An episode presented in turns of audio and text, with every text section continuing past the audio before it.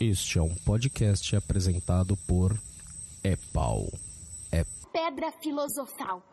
Ah, o quê? Francamente, vocês não leem, não?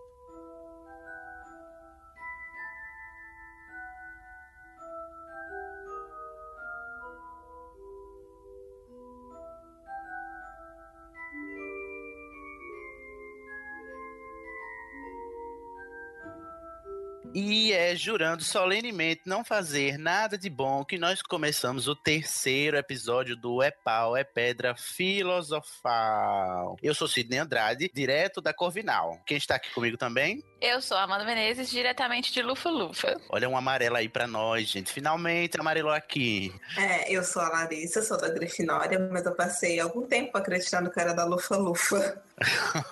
Ai, mas como já diria o chapéu seletor, né? Você é da casa que seu coração pede, é, Larissa. Então, no seu coração também é amarelinho, né?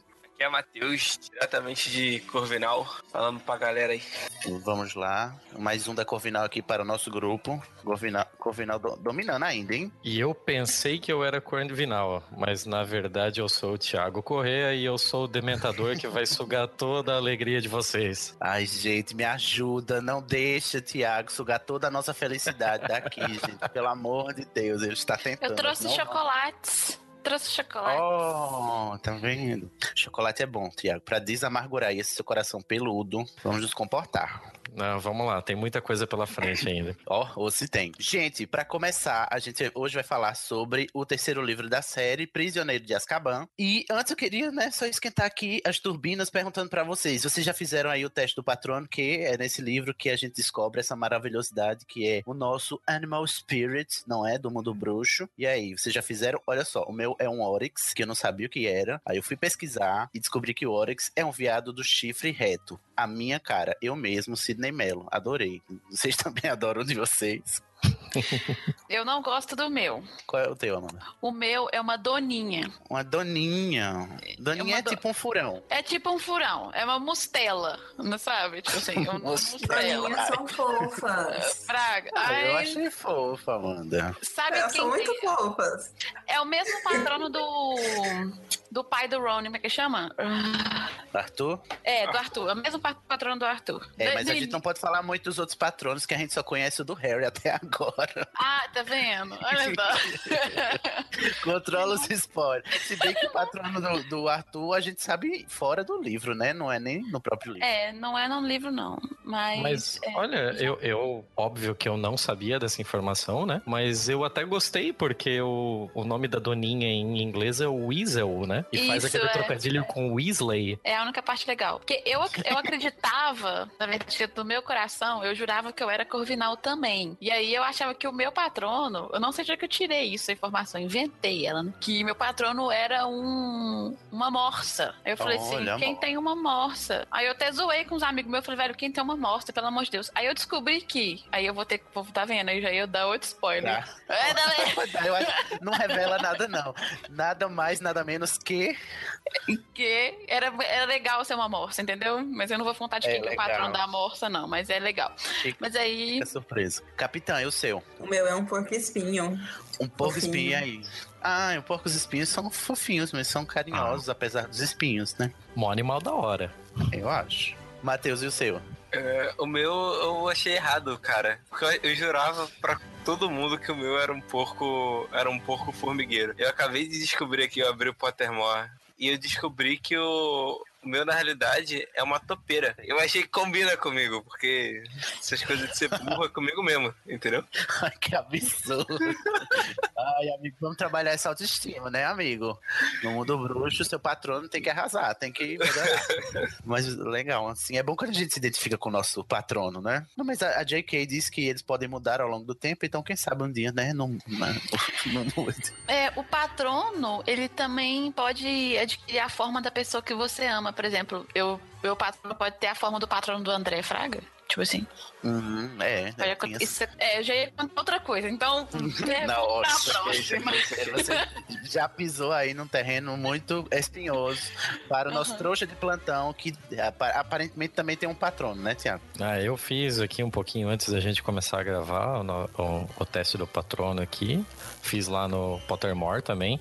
E eu curti demais o meu. O meu é o Merge Harrier. Ele não tem uma tradução muito legal, assim, porque o nome dele em, em português fica Águia Sapeira ou alguma coisa do tipo, assim. Mas Só ele é ser uma. uma águia já é, né? É, mas ele é uma ave de rapina muito bonita. Muito bonita mesmo. Olha aí, Tiago, essa ave de rapina para caçar todos os nossos sonhos aqui, todas as nossas felicidades do Potterheads. Tá vendo, né? O patrono correspondendo às personalidades aqui. Só, só fico de olho, né? Vamos ficar de olho aí nessas falcianes entre nós. Mas, gente, olha só. Harry Potter and the Prisoner of Azkaban, meu inglês maravilhoso, enfim, foi lançado em 1999 lá no Reino Unido, gente, e veio pro Brasil aqui pela nossa queridíssima, só que não editora Rocco, no ano 2000, assim como o Pedra Filosofal e a Câmara Secreta, ou seja, a Rocco estava querendo recuperar o tempo perdido porque achou que não valia a pena, né? E lançou todos os livros no mesmo ano. Como sempre, a tradução é da nossa querida Leo Weiler. Eu acho que não tem muito problema. Ai, tem uma barra de tradução, são os apelidos dos marotos, né? Nessa- nesse livro aqui, a gente já já discute. Enfim, né? Vamos para a sinopse. Quem quer ler a sinopse? Harry Potter é um menino bastante fora do comum. Está ansioso pelo término das férias de verão, se empenha em realizar todos os deveres de casa e, além de tudo, ele é um bruxo. Ao regressar para a escola de magia e bruxaria de Hogwarts, a atmosfera é tensa. Sirius Black, considerado por muitos um servo de Lord Voldemort, esteve preso durante 12 longos anos na temível fortaleza de Azkaban, condenado pela morte de 13 pessoas com um único feitiço, e agora ele está foragido. Uma pista indica o lugar para onde ele se dirigiu. Os guardas de Azkaban o ouviram murmurar enquanto dormia. Ele está em Hogwarts. Ele está em Hogwarts. Harry Potter não está seguro nem mesmo entre as paredes da sua escola de magia, rodeado de amigos, porque ainda por cima pode haver um traidor no meio deles. Gente, Falcianes em Hogwarts. E aí, tem um prisioneiro à solta. O que, que vocês acharam dessa sinopse? É uma sinopse, né? Tipo assim, eu não gosto de sinopse, eu não leio sinopses, tipo assim, nunca na minha vida. Mas essa parte que eles que eles pegam a pista do tipo, ah, ele, ele está em Hogwarts, ele está em Hogwarts, me levou a dois pensamentos.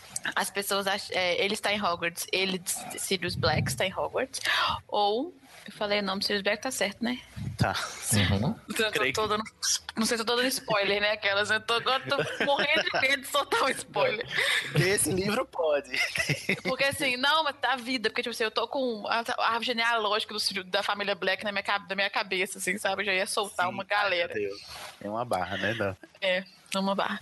E aí. Então, ele está em Hogwarts, ele está em Hogwarts. Pode ser ou Sirius, ou Harry Potter, ou uma terceira pessoa, a sua escolha, que eu já ia falar o nome dela aqui, mas eu não sei se pode falar. Quem? Sim, Pettigrew. pode. Não, todo mundo Ah, que tá então nesse tá livro a bom. gente já pode falar. No Ah, final tu a gente falar vai... Ah, ótimo. Pode. Ótimo. O então Alma tá. Cebosa do Pedro, né? Que Alma Deus cebosa. Deus que me livre. Não, Deus me livre, teu amigo desse, né? Deus. que Olha, não. Esse livro é o livro dos plot twists das falcianas. Eu não gosto dessas falcianas.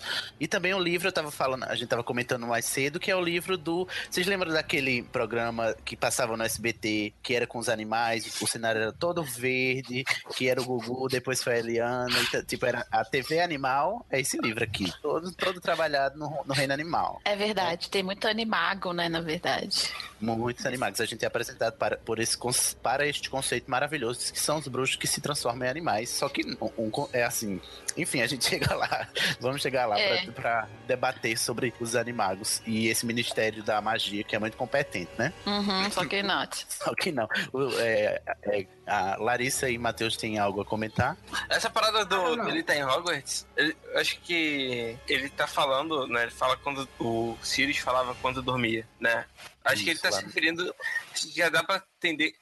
Né? No final do livro você percebe que ele tá falando do Pedro. Mas acho legal porque, né, pra, pra criar o clima do livro, dá a entender que ele tá falando do Harry. Porque você não, não, não, sabe do Pedro nem nada. Então, quando você chega no final, faz sentido pra caraca, assim. Uhum. Mas eu achei, achei legal pra dar um clima. É, sim. Vamos seguindo aqui, porque algumas curiosidades são que, bom, em certa altura da escrita dos sete livros, a J.K. chegou a afirmar que esse foi o livro mais fácil dela escrever, o que eu acho paradoxal, porque é o livro que você tem que se preocupar mais com furos de roteiro, já que ela tá lidando com viagens no, no tempo, né? Que, inclusive, é uma coisa que você não espera ver no, no mundo bruxo, e de repente você tem, né, pá, na sua cara, toma aqui uma viagem no tempo, você pensou que achar só, ia ver só em ficção científica, Achou errado, otário? Não, aqui no Mundo Bruxo também tem. Ele é o primeiro livro já consolidado, né, na Pottermania, depois, né, porque os dois primeiros foram grandes sucessos. E é um livro que a gente é apresentado ao passado do, da família do Harry e muito, muitos personagens que aparecem nesse livro interagiram diretamente com os personagens do passado do Harry, principalmente os pais dele, né, que a gente é apresentado para aquele grupinho muito maroto, muito sapeca, né, que são os marotos lá que fazem o famigerado mapa do maroto que todos queriam, né? Quem não queria ter um mapa mapa do Maroto. Ou oh, aquele mapa ali é muito bom, hein? Só que ele, ele abre a brecha para um negócio referente à Câmara Secreta, né? Apesar uhum. de todas aquela, aquelas passagens que foram mapeadas pelo, pelos marotos, a Câmara Secreta do livro anterior não, não chegou não ao conhecimento deles. Né? Descoberta. Né? É verdade, Sim. eles não foram tão fundo, né? Mas não, mas espera aí, mas a Câmara Secreta ela é complicada de encontrar, porque primeiro ela não vai para fora de Hogwarts, né? E também era só pelos, pelo herdeiro lá do Salazar que ia conseguir abrir ela. Uhum. É, falava, falava né? a língua das cobras, né? É, não é qualquer um que ia conseguir abrir a tá? É, não é qualquer um fadinha, né, que consegue abrir. E, e eles não tiveram um herdeiro na, na época deles de escola, então não faz nem sentido. Não tem como eles terem nem ideia que a, que a lenda da câmera é real, tá ligado? Não, claro, É claro. verdade. É, eu acho interessante ela ter pensado nisso e ela já ter escrito sobre a Câmara Secreta e foi criar o mapa do Maroto e disse: não, o, o, a Câmara Secreta certamente não vai estar nesse mapa porque esses meninos não vão ter descoberto ela, né? Achei é, é, o cuidado, às vezes, que, que a gente percebe que ela toma, né? Na, na no detalhismo e tal. O universo é muito falar. bem construído, né? Sim, sim. Ela é bem detalhista e ela é cuidadosa, né? Expecto! Vamos lá para os capítulos, então. Primeiro capítulo, nada acontece feijoada, né? Como sempre, aquela frustração do Tiago. Tiago, como foi que você voltou para esse livro agora, né? Com a expectativa do final do livro passado? É, depois do balde de água fria que eu recebi com o segundo livro, eu já não esperava nada diferente no terceiro, né? Então, o terceiro eu já imaginei que ele ia voltar a acontecer muito, muito próximo já de, de embarcar de volta para Hogwarts, né? Pelo jeito, uhum. não existe a mínima predileção a se falar sobre como é esse mundo trouxa e como ele interage nos pequenos lugares onde ele interage com o mundo bruxo. Se tem alguma coisa do mundo bruxo que explica um fenômeno do mundo trouxa, eu esperava ver alguma coisa nesse sentido, mas eu acho totalmente compreensível que não tenha. Não é esse o mote também, né? Então, é mas foco, é, não é, né? É, não é o foco, não é o que ele se propunha a fazer, então tá tudo bem assim. Agora, o começo do livro é completamente sonolento. a maioria, é, eu acho que tem poucos que eu gosto do, do, começo, assim, desse. É como se fosse um, quase um prólogo de todo o livro. É antes do Harry chegar, tem sempre alguma peripécia na, na, na casa, na residência dos Dursley, né? Então começa a mudar a partir do quarto livro, né? Não vou soltar spoilers, né? Mas o, a dinâmica né, dos primeiros capítulos muda a partir do quarto, né? É, é mais emocionante. Isso. E tem coisas que acontecem que, que são importantes para a trama, né? Porque até agora tudo que acontece nos Dursley não tem muita relevância para a trama geral da, das coisas, né? É só, é só aquela ceninha pra gente dar risada do, dos trouxas. Uh, além de você falar do quarto, o quarto livro foi o livro que me.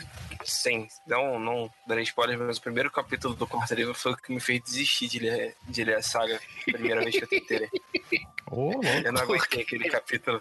Eu, eu não primeiro... conseguia. Eu, o primeiro capítulo do quarto livro, eu simplesmente eu falei, ok, esse livro não é pra mim. Fechei, Mas, botei é... de volta na prateleira da biblioteca da escola e fui embora. Revelações sendo reveladas. Né? Gente, é, o quarto livro também pra mim foi pesado. Eu, foi o livro que eu mais demorei a ler. Eu lá, eu devo ter abandonado ele umas duas vezes. Eu Porque acho como demorou é. pra lançar o quinto, eu retomei a leitura e falei, não, eu não posso ir pro quinto sem passar pelo quarto.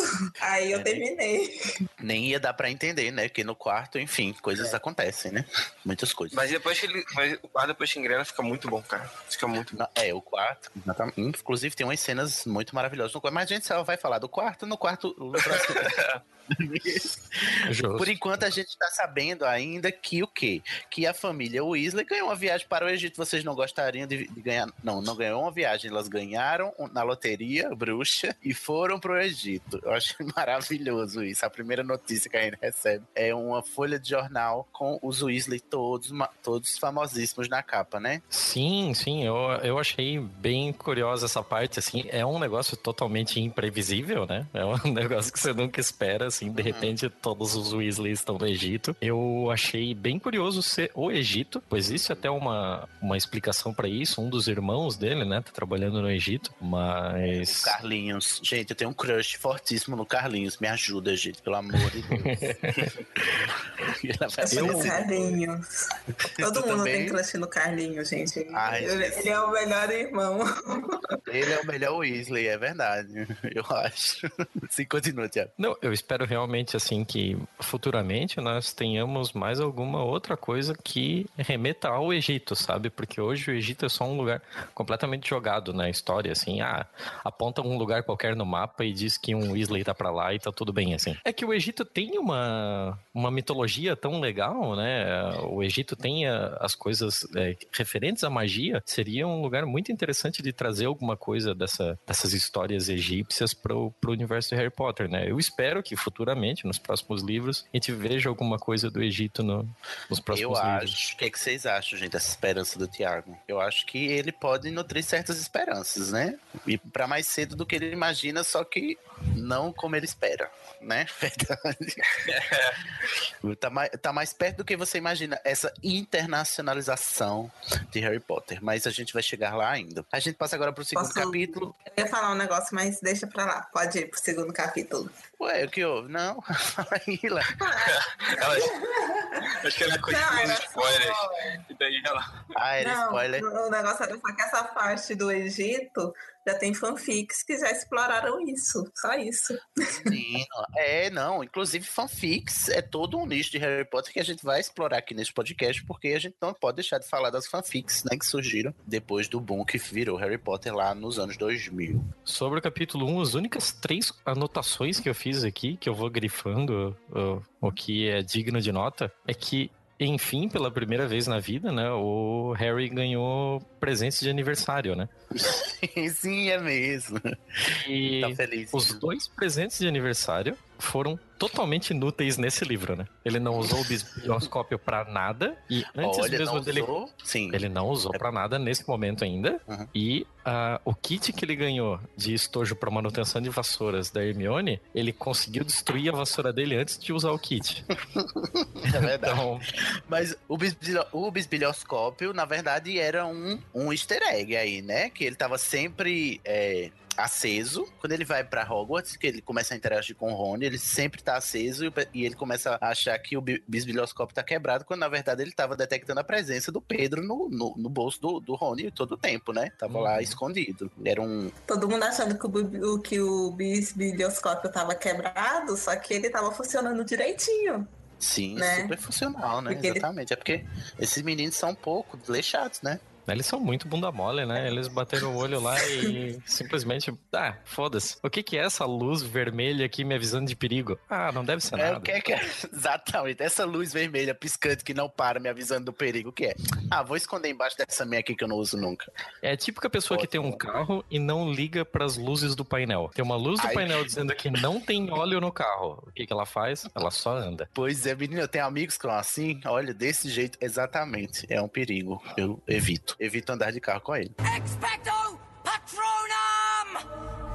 No capítulo 2, o que que acontece? Harry fica possesso e infla a sua tia, essa outra alma cebosa, cheia de alma cebosa nesse livro. Não aguenta essa tia do Harry, queria mandar matar. Quem mais? Mas ela é tia dele? Ou ela é tia só do. Ah, é tia do Duda, né? É, É, Ela é irmã do. É irmã do pai Do do, Walter. Duda. É, do Walter.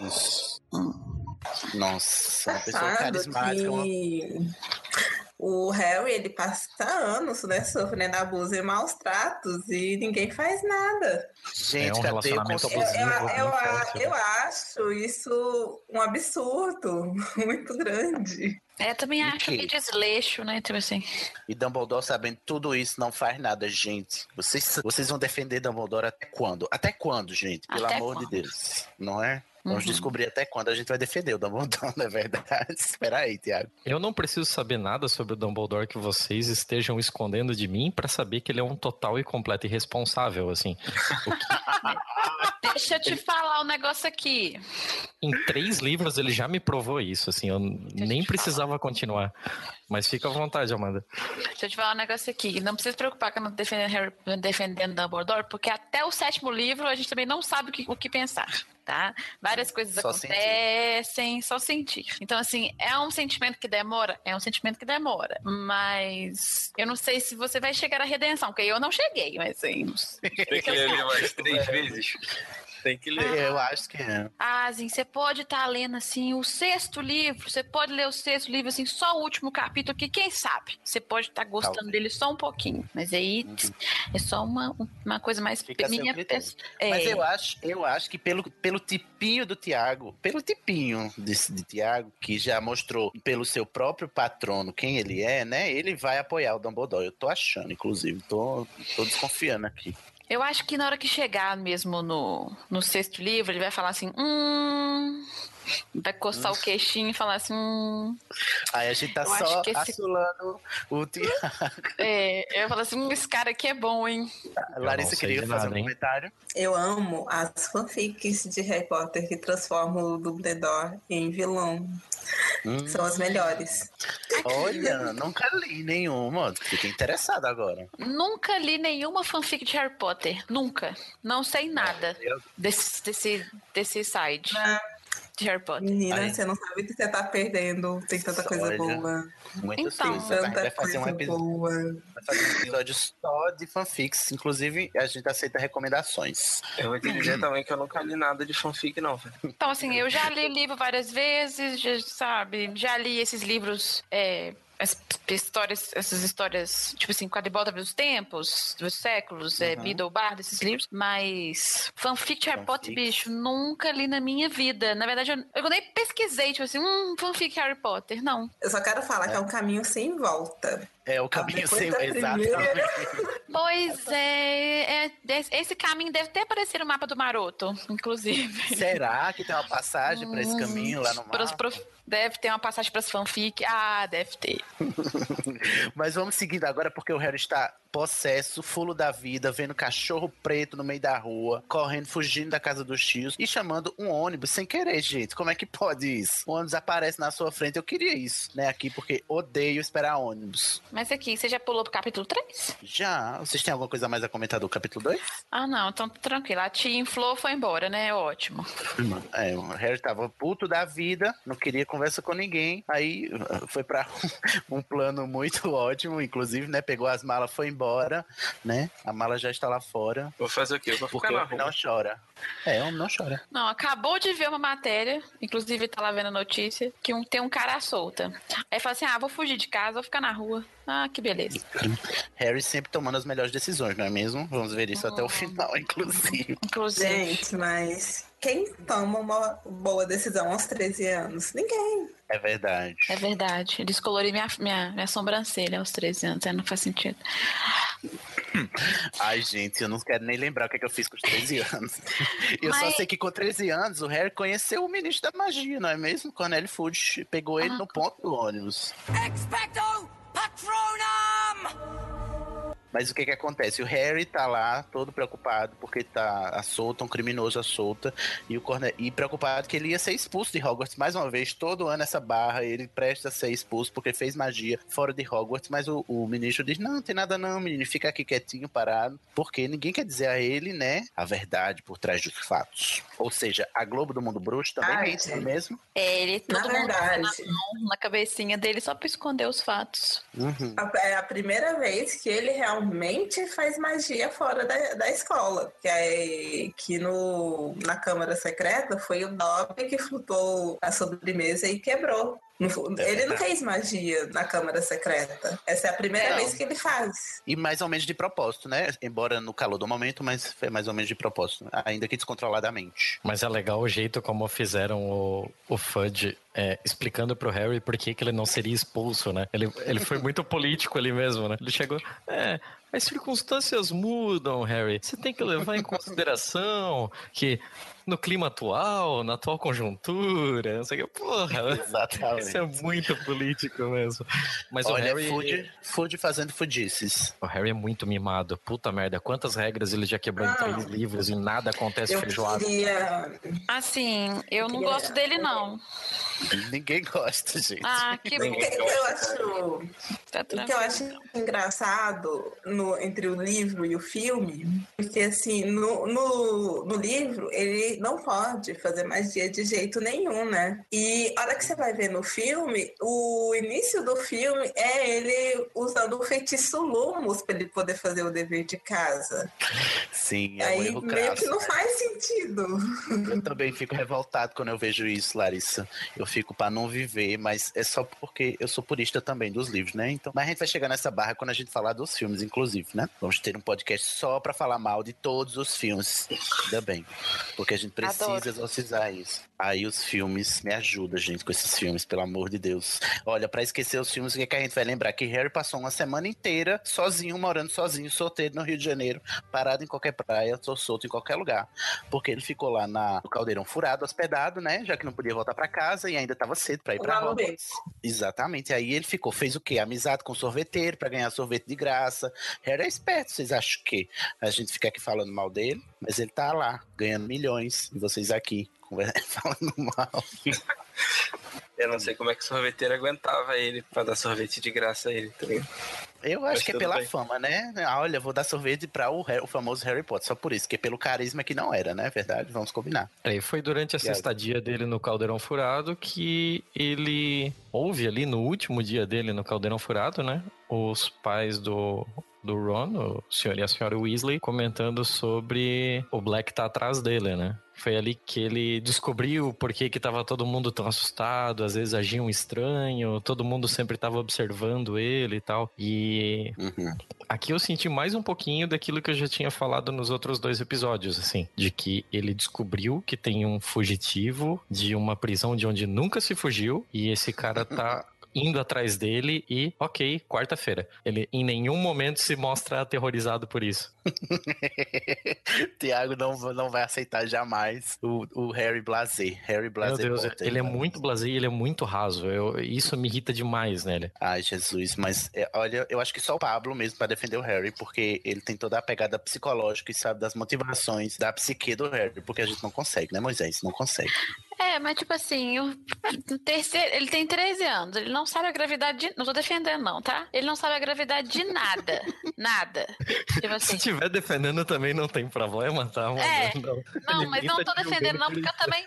Mas Não, é porque eu porque também ninguém vejo gosta de isso. defender o Harry, não. Ninguém gosta. Não, de é porque eu também vejo isso, assim. Tipo assim, poxa, estão falando. Galera, tá todo, tá todo mundo aqui falando que eu não preciso sair da escola, estão me protegendo aqui e tal. E tem o tal de um cara que tá querendo vir atrás de mim, não sei por qual motivo, mas deve ser porque, né? Voldemort tentando me matar, né? Eu Voldemort ali outro dia, né? Acabei de matar o, Beli, do, o basilisco, né?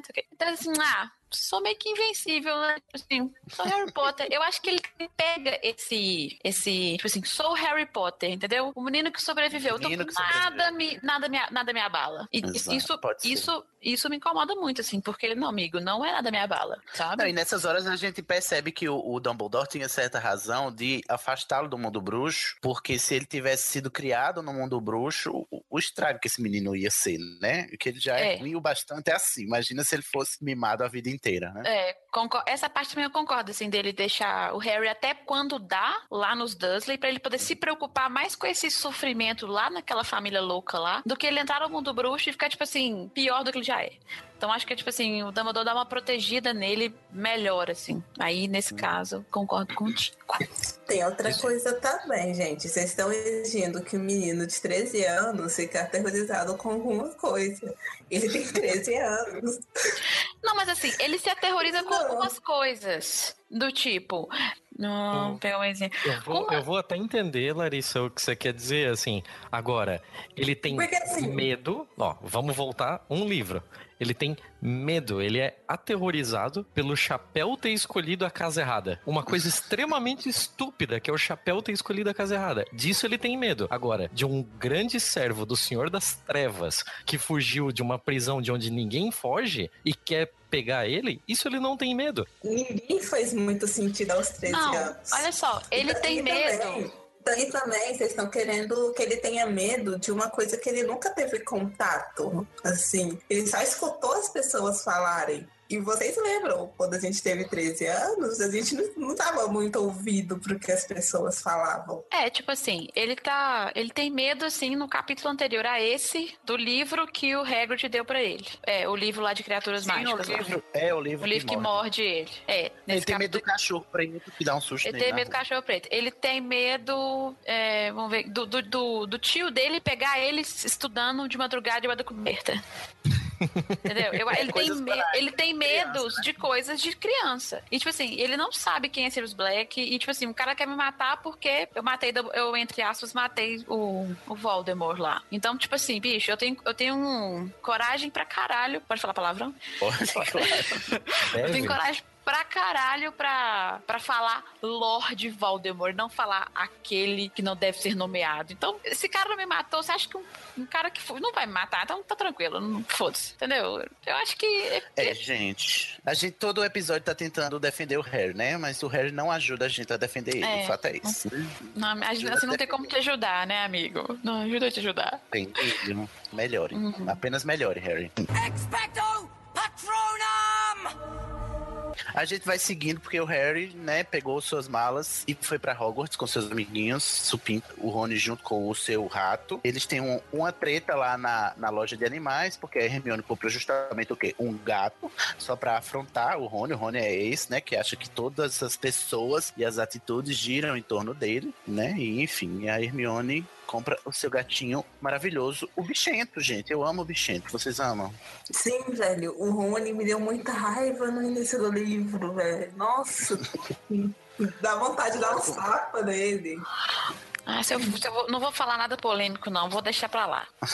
Fala, Fala, mulher. Fala. Eu não. fala. Então, Queremos não- polêmica aqui nesse mundo Por bruxo. favor, não, me, não, não é mundo bruxo, não, é uma coisa mais real mesmo. Não me odeiem, mas eu não sou uma pessoa é, mãe de pet, sabe? Eu não sou muito fã de animais. então, assim, não gosto mais, assim, do dragão da Daenerys do que do, do, do, do bichinho, sabe? Então, Ah, você tá mais pra Hagrid do que pra Hermione, não é mesmo? É, se for, se for colocar assim, tiver essa régua, assim, acho que eu sou um pouco mais Hagrid, mas... Eu, como pessoa do contra desse podcast aqui, eu preciso dizer que eu totalmente entendo o Rony. O Rony já tinha um Mas pet, é claro, né? o Bem pet a sua dele- cara, não é, cara? mas ele já tinha um pet.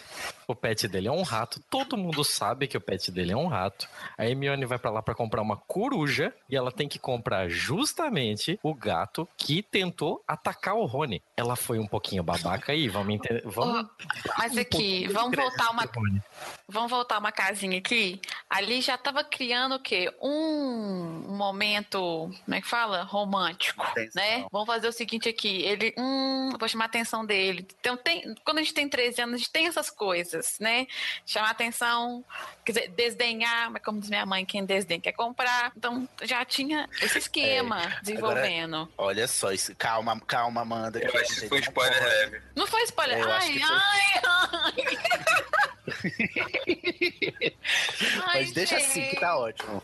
Ai, Tá ótimo. Eu sei que, enfim, mas eu sei que o Harry tem uma coruja e corujas também comem ratos, né? Fica aqui registrado que contra o Harry e o Ron não tem nada, né? Só contra Eu ia falar exatamente Será a mesma que- coisa. É, você não- Notamos um padrão Muito- aí, gente? Será que a gente Muito. nota um padrão aí? Mas a Edviges fica no Corujal o tempo todo. Ela não fica na, na torre da Grifinória. Diferente do gato que também fica lá no- nos aposentos da Grifinória. Eu acho que é um complô contra o bichento. Vocês estão com gatofobia. E o bichento, pra sua informação, o bichento nem é um gato. Vocês estão ligados que tem essa, essa mística aí que o bichento, na verdade, não é um gato. É um, um animal mágico lá que a gente descobre lá na. No livrinho Animais Fantásticos e Onde Habitam, gente. Então, Sim. fica aí, né? A- a Eu não tentativa- fazia a mínima ideia disso. É, tanto que mais pra frente, nesse mesmo livro que nós estamos debatendo, onde não estou dando spoiler, obviamente, o. o, o Almofadinhas, né, que é o Sirius, quando ele tá em, em forma de cão, ele se comunica com o bichento, pro bichento trazer o, o rabicho. Então, Uhum. É verdade, né? tem, esse, tem essa, essa conexão entre os dois. Então, ele deve ser uma Exatamente. criatura mágica. E as descrições, não, é, depois que você lê o Animais Fantásticos, né? Que é um livro, uma enciclopédiazinha, que a gente vai até falar aqui também. E você vê lá, quando chega a entrada desse animal, você diz: Olha, quem é? Conheço você, já vi você em algum lugar. Expecto Patronum! Mas então, gente, vamos avançando que ainda não chegamos nem em Hogwarts, porque a gente ainda está no Expresso, sendo invadido por dementadores, essas criaturas maléficas, malignas, malignas, que a J.K. criou. Eu acho maravilhoso que, no que consta, é que a J.K., para criar os dementadores, ela se inspirou na própria depressão, né? E daí é, a descrição do que ela sentia enquanto deprimida é a descrição do efeito que os dementadores causam nas pessoas ao seu redor, né? E o efeito que, ela- que eles trazem, enfim, todo o prejuízo para isso. Eu acho, eu acho esse um, um elemento da narrativa muito interessante. O que, que vocês acham? Acho maravilhoso. Eu acho essa, esse tipo de coisa que ela usa, de do dementador sugar a sua alegria e você só conseguir é, fazer um patrono. Como é que faz um patrono? E o patrono é baseado nas suas, nas suas, nos seus pensamentos bons, nas suas melhor, na sua melhor memória, na sua memória mais alegre. Então o patrono te protege. Então é a sua memória mais alegre que te protege da depressão. E só quem teve depressão assim consegue entender o- a frieza, a- o cober... Eu lembro uma vez ali uma, uma, uma, uma definição de depressão que era assim, que parece que você tá enrolado em uma toalha molhada e muito fria. E é o que, o,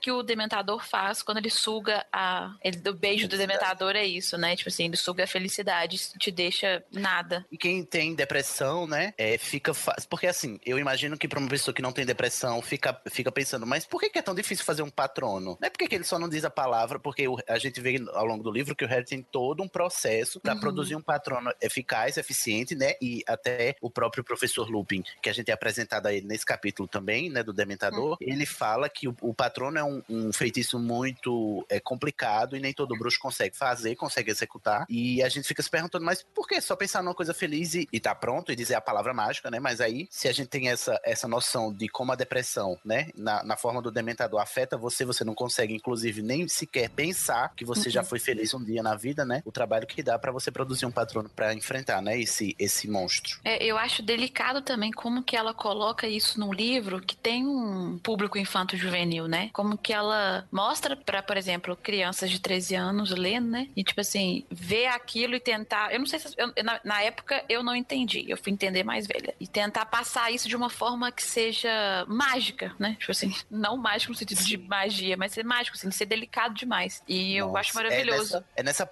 agora é quando ela começa a, a melhor qualidade de escritora pra mim da J.K., que ela consegue dar uma carga poética nos conceitos mágicos que ela vai criando. É, Uhum. Eu acho isso fantástico e ela vai a- aprofundando isso ao longo dos livros e pra mim é assim, é a parte que eu mais saboreio, né, de ler a J.K. é, é quando eu vejo que ela tá, olha só, ela tá fazendo um, um negócio aqui, mas ela tá dizendo outra coisa, não sobre o mundo trouxa, não sobre o mundo bruxo, mas tá dizendo uma coisa aqui pra nós, que somos trouxas, né? Uhum. Ela, e a, a é a partir desse, desse livro, assim, que, a- que ela começa a, a amadurecer, acho que essa é a escrita do Harry Potter, né? Amadurecer no sentido assim, ela vai amadurecer na nossa leitura das entrelinhas, assim, né? A gente Isso. consegue ler o Harry Potter e entender a subjetividade daquilo que ela tá falando. Então, eu acho que é. Eu tenho, eu tenho um capítulo preferido, não nesse livro, mas no outro livro, e que eu acho o capítulo mais bonito que ela já escreveu, que é o, o último capítulo do sexto livro. E, é ela, e eu, e eu sinto eu sinto traços dessa beleza que ela começa a construir, né? Aqui já é o fandom falando, né?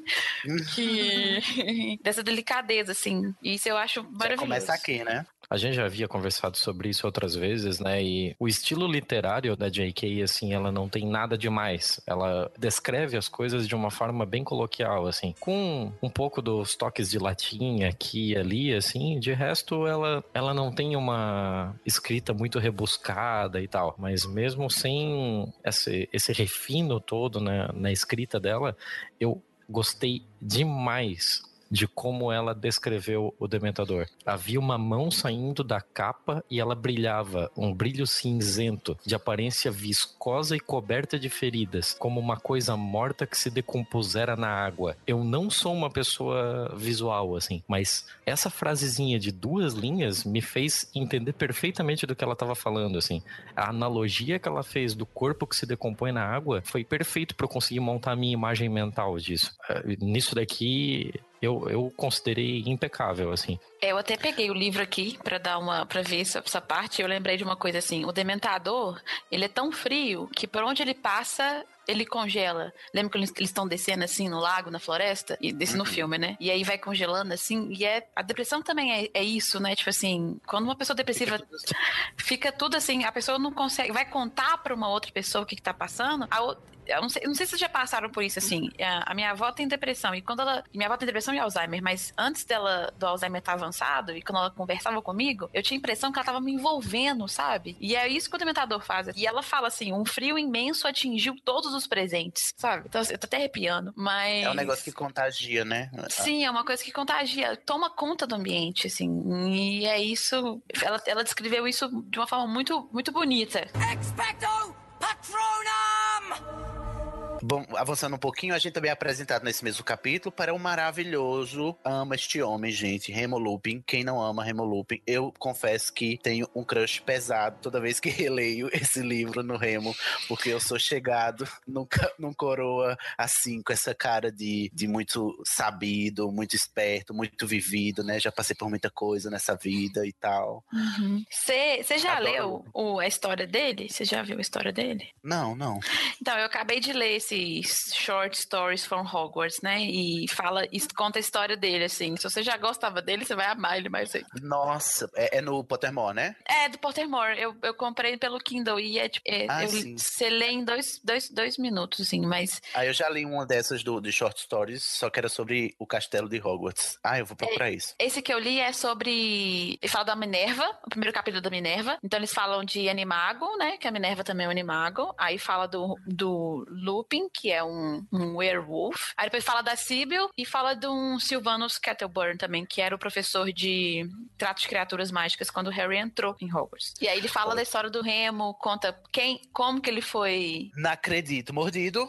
Tem que ler agora. Tem, que conta quem, que, porque aí, que, tipo assim, conta desde o início, assim, quem eram os pais, o que, que os pais faziam, como que os pais se conheceram, sabe? Da Minerva, gente, assim, você melhor- chora. Eu chorei. O melhor de Harry. Potter tá, tá fora dos livros, né? Vamos É, combinar é também. tipo né? Ai, é, é- lindo, assim, porque ela, ela, igual da Minerva, ela explica, ela conta a história da Minerva, como que os pais da Minerva se conheceram, quem era a Minerva. E a Minerva, assim, ela vem de uma história bem triste. E depois ela conta co- quem, o que são animagos, como, como que transforma animago. Tipo, transformar animago não é fácil, demora. Então, quando. Nesse livro Pra aqui você também. conseguir se tornar um animagos, né? Não deve ser É, fácil mesmo. não, não é fácil, assim, demora tantas luas, sabe? Tipo assim, tem um, tem um processo, tem um monte Ah, de legal. Nesse livro aqui a gente eh, descobre que os meninos se transformaram em animagos em benefício do Lupin, né? Que é lobisomem. Uhum, Mas uhum. não é dito como é que eles conseguiram isso. Só, Pois só é. é. que é muito difícil e que eles são bruxos eh, exímios, né? Porque conseguiram isso ainda na escola. Sim, e aí, tipo assim, a Minerva também conseguiu isso na escola. Mas pra eles ter feito isso, tipo assim, já prova um nível de amizade muito grande. Porque pra fazer isso não é da noite pro dia. E você não pode errar. Se você errar, fodeu. Ai, meu Deus. É, então tem uma porrada de coisa. É bem legal. Eu, eu recomendo a leitura desse livro, bem legal.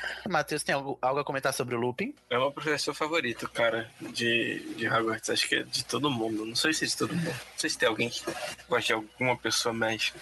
Mas o, o Lupin é muito foda, velho. Ele lembra um, um professor que eu, que eu tinha, assim, que também era, era meio amigão, assim, da galera e tal. Brincava bastante. Aham. E chamava Ai, muito pra aula. Era, era muito massa as aulas do cara. Me lembrava muito. Ah, é, ele é aquele professor que cativa, né, a turma e que vira amigo da turma. É muito bonito Sim, mesmo. sim. E ele sempre parece estar cansado e doente, né? Eu achei muito interessante essa descrição dele, que esses tempos para trás eu estava escutando um podcast, estava falando sobre lobisomens. E nele falava que o lobisomem brasileiro, né, ele não parecia ter superpoder, super força, etc., como os lobisomens, né, na, nas outras culturas. E é interessante que o lobisomem do o, que o Lupin se transformou, ele se encaixa muito na descrição do lobisomem da cultura brasileira, que é o cara doente, que tá sempre cansado e etc. Eu achei isso, eu achei isso muito interessante, que eu tinha escutado, né? Aí a hora que eu tava relendo o livro, que a hora que ela começou a descrever o Lupin, né? Me lembrou Marcada. isso, né? A gente vai ver mais lobisomens, mais alguns, né? Assim, não vai aparecer muito ao longo dos livros, mas eles são totalmente diferentes do, do Lupin também, né? A gente percebe que tem um, muito da personalidade dele, sobre a transformação dele também. Esse livro que eu falei, eles contam a eles contam esse processo do Lupin de lobisomem, e aí a gente consegue entender porque ele é assim. Ah, que massa. Tiago, eu lembro que no podcast passado tinha desconfiado que o prisioneiro de Azkaban que estaria infiltrado em Hogwarts seria o professor de defesa contra as artes das trevas. E aí, Tiago, quando você chegou, quando a gente chegou aqui nesse capítulo que a gente foi apresentado a ele lá no, no trem, dormindo junto com os meninos no vagão, você desconfiou dele? Então, eu já entrei, eu já entrei nesse livro enviesado, né? Porque o nome dele é Prisioneiro de Azkaban. Eu sei que as crianças não vão à prisão, então de alguma forma prisão tem que vir até as crianças. Então eu imaginei já que pudesse haver um fugitivo e esse fugitivo ia acabar de alguma forma na escola. Você sempre começa desconfiando pelos novos personagens, né? E o, o Lupin, ele saltou aos olhos de logo de cara, assim, é um, o novo professor e tal. Só que, pô, é uma cacetada de novos personagens nesse livro, assim, o que, Sim, o que vai confundindo bastante mais pra frente, né? Mas eu não tive todo esse amor pelo Lupin que vocês estão descrevendo aí, mas eu acho que um pouco é porque eu já tava esperando que a qualquer momento ele fosse fazer uma cagada e todos odiassem ele. Então, eu acho que isso me enviesou um pouco assim. Para mim, ele é só um cara ok. Não tem um bom histórico de professor contra artes das trevas, né? Porque o primeiro foi o Kirill, né? Que tava com o Voldemort no corpo. Depois foi aquele outro que não sabia nada. É, e aí chega o Luffy, né? É normal desconfiar do professor, né? Porque Mas Luffy é o primeiro que consegue primeiro que consegue dar uma aula decente para esses meninos, né? Primeira vez que eles têm uma aula de verdade contra as artes das trevas. Finalmente estão tendo alguma educação. Mas eu queria perguntar pro Tiago se ele desconfiou, porque a gente só descobre que o Lupin é um lobisomem no final. Se ele eh, chegou a desconfiar disso em algum momento da narrativa. Se eu passei a desconfiar dele ser um lobisomem, não. Sim. Eu desconfiava mais que ele fosse um vilão mesmo, até porque a, narrativa é construída para isso, né? Ele não tá presente no, no primeiro jogo do quadribol ele simplesmente desaparece algumas vezes, ele tá tomando um negócio que sabe lá Deus o que, que o Snape tá dando para ele. Então, ele, ele é sempre deixado um pouco misterioso justamente para trazer os holofotes para ele, né? Mas para entender ele como um lobisomem, isso eu não, não peguei em momento nenhum. É, uma menção final sobre o Lupin, só pra gente adiantar, é que, como a gente fala muito de metáforas e tal, tem metáforas às vezes que são involuntárias, né? E, e tem muita. É, eu já li coisas sobre a, a mística do lobisomem homem ser sobre, pelo menos no modo como o Lupin é tratado no livro, sobre gays no armário, né? Porque ele não pode se assumir, não pode dizer porque ele será discriminado, inclusive depois que a escola descobre ele é demitido, não. Ele mesmo se demite porque os, segundo ele, os pais dos alunos não quererão que ele dê aulas mais em Hogwarts, né? Porque é, existe um preconceito.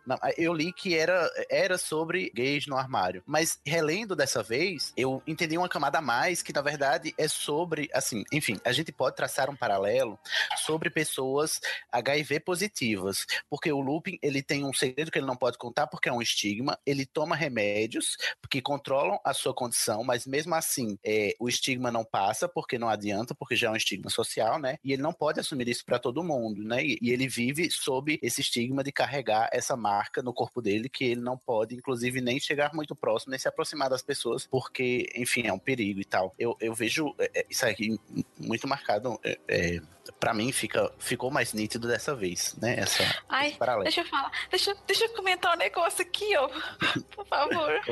Pode falar. Primeiro, quero te dar um abraço. Segundo, que é isso mesmo que eu ia te falar agora. O Remo, ele, ela fa... eu acho tem essa. A, a, J.K. fala sobre isso nesse livro que eu tô falando, que esse livro, assim, não é da J.K., né? Mas ela tem os comentários dela.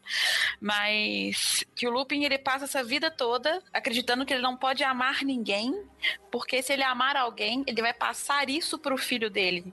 Ele tinha certeza que o filho dele ia nascer lobisomem, sabe? E aí, quando ele conhece a Tom. A... Ih, Tem- é, deixa para lá, mas enfim, É. tem essa questão do, do- É. da, da ascendência dele, né? Uhum. E aí ele tem esse medo, tipo assim, mas pra pessoa que vai estar com ele, ela, ela fala assim, não, sabe, não, eu, eu, eu gosto de você porque, porque você é, tipo, foda-se. É, ele, ele se isola, né, das pessoas porque Sim. acha que não é merecedor do amor, né? Por causa Sim, da ele sua se isola, isso, ele se isola. Porque ele passa a infância mudando, né, de casa, de cidade em cidade, com os pais. Uhum. E ele fala que ele não queria ter, pra pessoa que fosse casar com ele, ter essa vida que, ele, que a mãe dele teve com o pai. Hum. Expecto Patronum! Mas aí a gente vai seguindo um pouquinho. Pessoal, entra em Hogwarts, tá aquele fuzuê, porque aparentemente o Sirius tá atrás do Harry e os guardas de Azkaban, os dementadores, estão lá ao redor do castelo. A gente começa com as aulas e temos a primeira aula de defesa contra as artes das trevas, que é de verdade uma aula. E é quando a gente é apresentado esse conceito que eu acho também maravilhoso e interessante do bicho-papão. A J.K. não cria um monstro novo, né? Ela pega um monstro que já existe e dá a sua cara a ele, né? Então ela diz: olha, o meu bicho-papão é assim, ele vai assumir a forma que tem o da pessoa que o enxerga, né? Eu acho isso maravilhoso. E essa aula eu acho muito divertida, né? Cada um é o bicho-papão assumindo diversas formas e, e o. O feitiço que derrota ele é o feitiço do riso, né? Então, pra você. É quase como se fosse assim, a versão iniciante do Dementador, né? É assim, a versão bebê do Dementador, né? Um bicho-papão. E você consegue derrotar ele lá com um feitiço que provoque riso. Acho maravilhoso. Gente, o que é que o, o bicho-papão ia aparecer pra vocês em forma de hein? Responde aí. Fiquei curioso agora. Boleto, Ih. provavelmente. um gigante boleto não tá. provavelmente boleto. Eu tenho. Eu tenho medo de aranhas. E aparecer aranhas. Olha aí, ó. Tanto que eu- o segundo filme eu não vi assistir. Não assistiu o segundo Eu filme por causa da aranha? assisti por causa da Aragog. Matheus, e pra tu, o que é que, o que, é que ia aparecer, o bicho-papão? Eu não tenho ideia, mas acho que seria relacionado a insetos. Eu tenho problema com insetos em geral. Então, eu não sei. Talvez algum inseto. Eu não, Hum. não sei um específico. É um, inseto gigante seria assustador, qualquer que seja, né? Qualquer que seja. é. Capitão, e você, pra você, qual seria o seu bicho-papão? Uma barata, talvez. E ou algo relacionado a escuro. Hum, olha só, vários medos. E, e vocês iam transformar o bicho-papão em quê? Pra ele, ele desaparecer? O que é que, o que é que, o que é que o feitiço ridículo ia transformar o bicho-papão em vocês? É, o, o Ron também tem aracnofobia, né? E ele e aparece pra ele uma aranha. Ele coloca patins nas, nas patinhas dela, né? Aí ela sai escorregando. É no filme, né? No, no livro, é- as patas somem e ela começa a rolar, sair rolando. Ah, verdade. Deixa eu procurar aqui. Não, esse, é um- esse foi um bom recurso pro filme. Tornou bem mais visual essa questão do ridículo. Sim. Interessante. O Neville aparece a tia dele, né? A avó, a avó dele, não é? Não, engra- o não, Snape o- o medo dele- avó. O medo dele é o Snape. Exato. Ah, apareceu o. Snape. Aí ele veste a avó, a- ele de, de vó, o Snape, ele põe as roupas Isso. da avó dele no Snape. Isso. Eu acho isso maravilhoso. E o Snape fica como? Possesso, né? Depois ele fica sabendo. acho ótimo. Isso eu Mas, quero enfim, ver no filme ainda. tem mesmo, né? Tem essa cena, né? Tem o Do Snape. lá Snape de- tem. Agora temos o capítulo 8, a fuga da mulher gorda. O que, que acontece? A mulher gorda fica apavorada porque, aparentemente, o Sirius Black conseguiu invadir o castelo, coisa que todo mundo achava que seria impossível, porque o castelo é essa coisa aí, toda vigiada. A gente fica desconfiando como é que ele entrou. E ele, né, destrói o retrato da mulher gorda, coitada, fazendo só o seu trabalho lá, cumprindo com suas obrigações. Vem o quê? Um meliante, um fugitivo, um criminoso atrapalhar o rolê. E aí no lugar entra nada aquele não. cavaleiro chato pra cacete, né? Ai, muito chato. Cercado, Gun. Odeio, detesto. Nossa, ele é Não chato aguento. demais, demais. Eu acho engraçado que fala assim, Hogwarts é o lugar mais seguro do mundo bruxo. E vira e mexe alguém invade lá. Igual fala Não. Grinot, é super seguro. E também vira e mexe invadem lá. Todo ano tem um invasão em Hogwarts, menina. Esse lugar mais seguro do mundo bruxo, tá? Olha, vou te contar, não me sentiria. É, mas olha só, as invasões ocorreram de dentro pra fora, né? Foi mesmo, né? É, então assim. Quase ninguém- todas, né? Ninguém, ninguém invadiu, assim, por exemplo, o Quirrell já tava lá. A Câmara Secreta também, né? Até onde eu posso falar, né? Até onde eu posso ir dando exemplos. Exatamente. E aqui temos ah, os, os túneis, né? Que, que foram criados de dentro pra fora mesmo, é verdade. Tem É. razão. Nessa parte tem uma questão que eles até estão falando sobre a impenetrabilidade do castelo e tal, né, de Hogwarts, que ah, os dementadores estão guardando as entradas, mas e se alguém tentar entrar voando, né? Alguém pergunta pra Hermione sobre isso. E ela cita que, que ela leu sobre isso, que não tem como e tal. E na hora que eu vi isso, a primeira coisa que eu lembrei foi que no primeiro livro entraram pessoas voando pra levar aquele dragão Norberto. Tá vendo? Não lembra que eu disse que esse capítulo é o O, porque a gente, a gente tô- vê que ele é um furo, né? Poxa, E como no assim? segundo, entra o carro voando, né? Um carro. Sim, voando. entra, entra carro, entra gente pra levar dragão. Aquilo ali é praticamente um comércio de rua. Entra quem quer e dane-se. Mas aí, mas eu acho que não entra no castelo, né? Porque o Norberto ele não fica no castelo, o dragão não fica no castelo, nem o carro. O carro ele fica no quintal do castelo, no caso. É, mas na verdade eu acho que o, o Tiago confundiu porque a Hermione fala de aparatar. É a primeira vez que a gente tem a menção a isso, né? Que é aparatar. é verdade, Então, é uma verdade. pergunta, Será que ele aparatou dentro de Hogwarts? Aí ela começa aquele sermão dela. Vocês nunca leram Hogwarts uma história? Uma história. Aí todo mundo diz, é claro que não, só você leu, Hermione, Apenas. né? E aí ela É diz que verdade. não é possível aparatar para Hogwarts, né? Aparatar que é o famoso teletransporte do mundo bruxo. Tiago, como é que você ficou diante dessa informação de que existe teletransporte no mundo bruxo e até agora ninguém tinha se dignado a avisar a gente? É uma falta de consideração, né? Eu- eles são. Não, eles gostam de fazer as coisas pelos modos mais difíceis possíveis, assim, ó. Porque, ah, beleza, você não consegue aparatar pra Hogwarts. Cara, aparata até a porra da estação e depois vai a pé. tipo, não faz sentido aquele trem. Aquele trem nunca fez sentido. Olha, o trem, eu não sei se a gente, vai Gente, o trem tem trem. toda uma magia, sabe? Tipo assim, tem uma magia afetiva, né? estação. É, tem uma estação. Os seus pais te levam pra essa estação, sabe? Tem uma despedida, né? Um encontro com os amigos. Todo despede antes de e um abraço, assim, ó. Tipo, Gente, abaratar. Abaratar é a mesma coisa, tipo assim, não vão ligar a pessoa, não vão mandar um WhatsApp, entendeu? Vamos ligar, vamos manter esses laços, né? Vamos, vamos fazer, vamos, vamos incentivar o contato Hogwarts. humano, pô. É, Hogwarts gosta de tudo da moda antiga, né? A gente percebe, né? Sim. É o mundo bruxo, Se fosse um, um. O trem fosse um rito de passagem, né? Na hora que você entra no trem, você está deixando algo para trás para poder pegar algo novo, né? É como se fosse um Poxa. rito. Um... Nossa, Larissa, eles- adorei, Larissa. Me beija, Isso. menina. Olha, lacrou agora, Larissa. viu? Lacrou. Expecto Patronum! A gente ainda não mencionou que o quê? O bichento tá atrás do Perebas, né? Que a gente ainda acha que é o Perebas. Todo tempo, o Rony tá o quê? Possesso com a Hermione, brigando toda hora, esses dois só se engalfinhando. E, enfim, aí a gente passa pro próximo capítulo, que é o quê? Gente, o capítulo do quadribol. Vocês conseguem adivinhar o que acontece com o Harry nesse capítulo?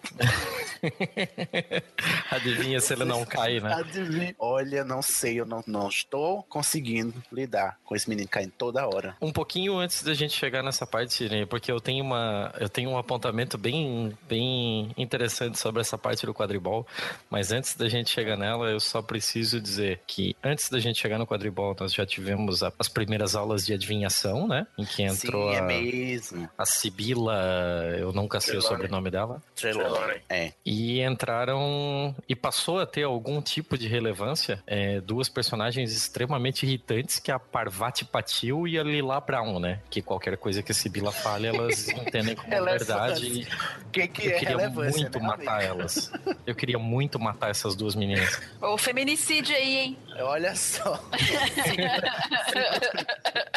Segura essa marimba. Mas é verdade, a gente não tinha mencionado que o que? Hermione, quando chegou em Hogwarts, foi lá pra sala da, da Minerva, ninguém sabe o que, é que ela foi fazer, e ela tem todas as matérias, todas as aulas, e os meninos ficam o tempo todo perguntando como é que ela tá assistindo essas aulas, que algumas, inclusive, acontecem nos mesmos horários, né? E horários iguais. E fica esse mistério aqui, que será que Hermione tá aprontando, né?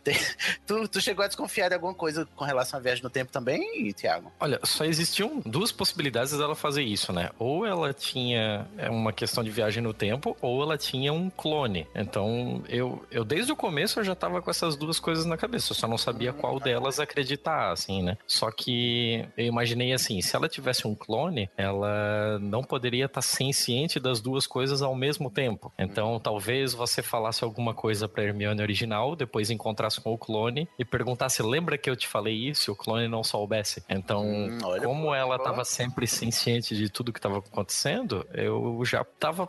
com um pouquinho de, de. com a mão na cabeça pensando um pouquinho em viagem no tempo, assim, mas. Nesse Será, momento né? do livro ainda não. Lá pelo Poderia. capítulo 14, 15 eu já tinha botado isso na cabeça já. Mas também poderia ser meio que uma projeção dela, né? Que uma magia, sei lá, pra, que fazia uma projeção e aí a hora que terminava ela pegava todas as memórias e etc do que ela tinha projetado. Tem essa, tinha essa possibilidade também, né? Vendo por esse lado, a posição da J.K. é muito cômoda, porque a gente não tem um gabarito de todas as magias que existem. A gente pode pensar uma coisa e ela simplesmente inventar, tirar uma, uma magia do nada, simplesmente pra resolver o problema que ela mesma criou, sabe?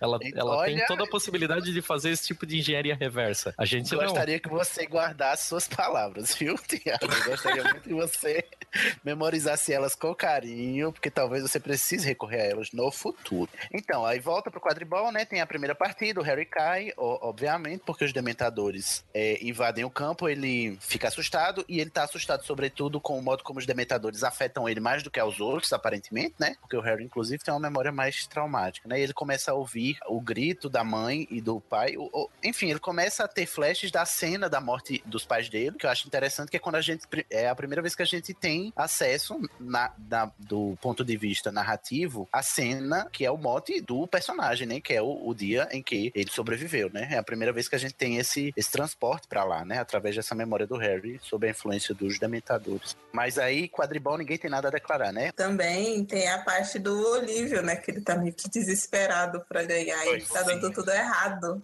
Ah, e o Lívio, né? Totalmente é, obcecado, né? É, a palavra é essa, assim, ele tá completamente obcecado. Ele, ele vive em função disso, ele não tá nem preocupado em passar de ano, assim.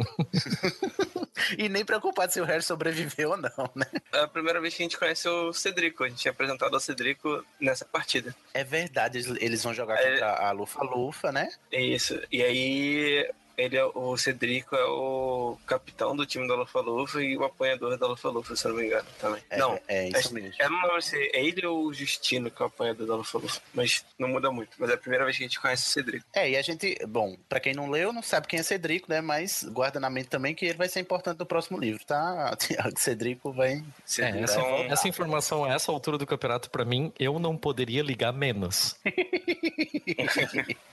é porque ela dá uns, uns easter eggzinhos assim pra quem faz a releitura, eu acho massa. Que tem o Cedrico e tem a Show também, né? Na, na, na partida contra o, a Corvinal também aparece a Show, Ah, que é, é, a capitã, acho- né? Isso, isso. A Show aparece na partida contra o Corvinal. Acho, é do capítulo 13 e eu tenho um trecho do livro que eu preciso citar quando a gente chegar nesse ponto. Eita, então guarda aí. Vamos lá. Bom, então, depois desse capítulo, Harry cai, né? E fica todo mundo. Sim, ele quebra a vassoura. E aí, Harry fica o quê? Sem vassoura, menino. Como é que ele vai varrer o chão do quarto agora? Não pode. Vai ter que comprar o quê? Um aspirador mágico. Como é que vai dançar molejo? Maravilhoso. Não, não consegue, né? Não consegue. Enfim, fica todo mundo triste porque Harry perdeu a sua Nimbus 2000, que era uma vassoura é, fodalhona, né? Mas não passa muito tempo porque também Deus Ex Machina chega para atacar futuramente. Expecto Patronum! A gente é apresentado no capítulo 10 ao mapa do Maroto. Harry tá lá triste porque não conseguiu a assinatura do tio pra ir visitar o vilarejo de. Esse é um ponto que a gente esqueceu de falar no início do livro, né? Que quando a tia do Duda vai visitar eles, né? Ele faz um acordo com o tio que se ele se comportasse, como ele recebeu o formulário de autorização, né? O tio ia assinar o formulário pra ele poder ir pro vilarejo, né? E aí acontece toda a treta lá com a tia, e aí ele foge e acaba não tendo o, a autorização assinada, né? E ele passa o ano inteiro tendo que superar essa barra que é não poder ir pra Hogsmeade. Eu acho massa porque a gente é apresentado finalmente a um lugar que não é Hogwarts, né? A gente sai um pouquinho do, da, das dependências do, do castelo, que até então a gente tava preso só lá dentro, né? Tudo acontecia lá dentro. A gente sai um pouquinho para passear, comer, né? Tomar um, um hidromel, uma cerveja manteigada, que é Guaraná com creme, né? Que a gente já descobriu no episódio passado. Sim, é, é nesse episódio que o universo do Harry Potter, né, começa a se expandir. Ele sai do beco, do beco, né, e de Hogwarts. A gente só ficava desses dois ambientes. A partir desse livro, ele começa a se expandir. É, lá em Hogsmeade tem aquelas lojinhas lá, tem um barzinho também, tem um bar barra pesada e tem a casa dos gritos, né, que eu acho maravilhoso esse conceito, um conceito de casa mal assombrada no mundo bruxo. O que é que significa isso, né? Quando você convive com fantasmas na sua sala de aula.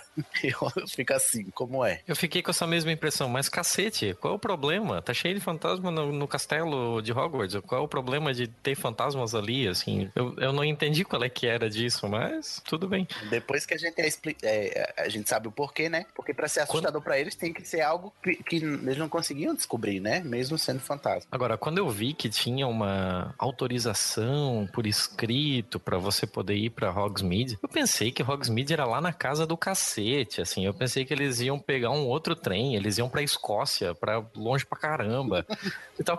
Porra, eles vão a pé. O, o Harry alcança Hogsmeade por um túnel. É verdade, é bem, bem é pertinho um, ali. É uma trilha de 15 minutos. Mas, mas, gente, se você olhar, quando a gente ia fazer passeio da escola, pra você ir na esquina, você tinha que levar a autorização do pai assinado. Não era assim.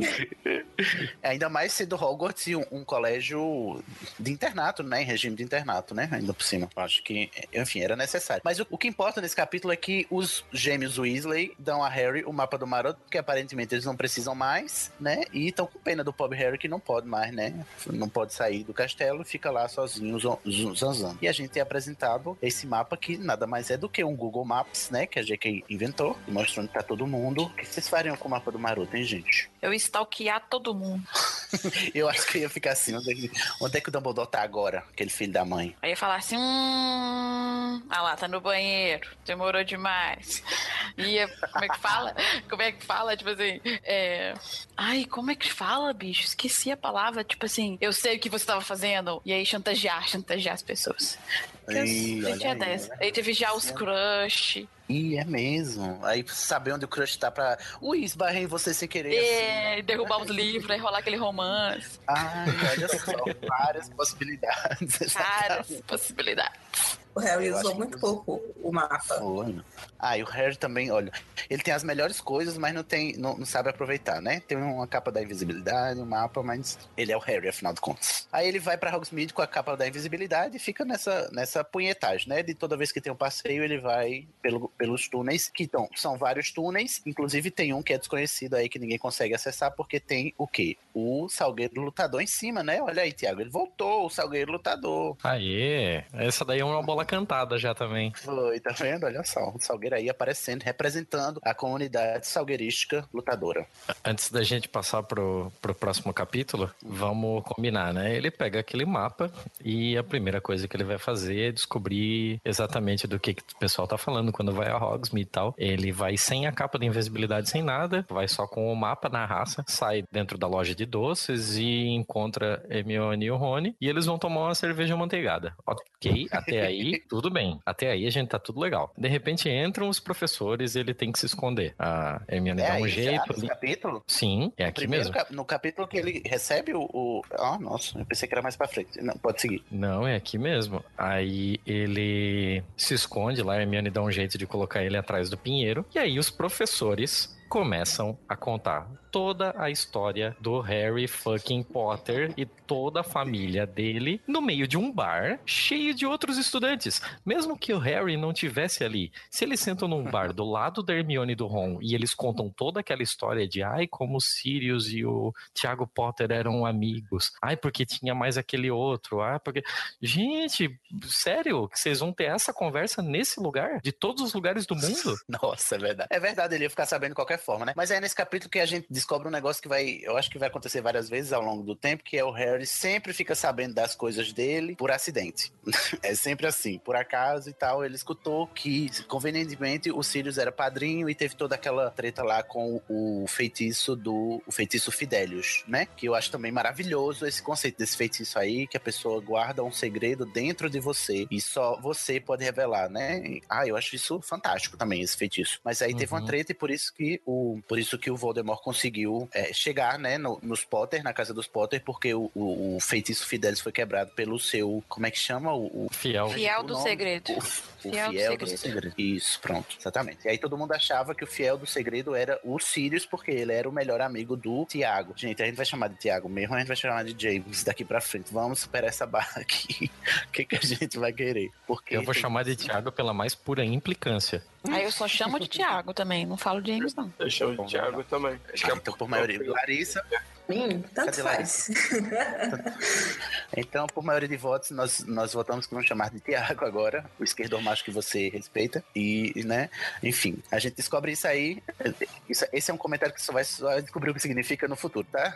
Tiago. Eita, tem dois Tiago agora, agora que eu me dei conta, né? O Tiago trouxa e o Tiago James, olha só. O Tiago, pai do, do Harry, né? Enfim, ele tem, tem. É um problema, esse passado aí do Tiago. Mas aí a gente descobre esse passado nessa cena, né? Tem mais alguma coisa? Não, não, é só isso mesmo. É só extremamente inconveniente. Assim, eles escolheram um péssimo lugar pra ter aquela conversa. Todo mundo fala naquilo como se tivesse descobrindo pela primeira vez, o que é um recurso de roteiro ridículo, né? É um, é um recurso de roteiro muito ruim. Vamos, vamos combinar, assim. Quando todo mundo passou por aquilo há 12 anos atrás e todo mundo tem que narrar aquilo como se fosse a primeira vez que estivesse contando. Eita, é verdade. É, isso aí, eu, eu, eu concordo também.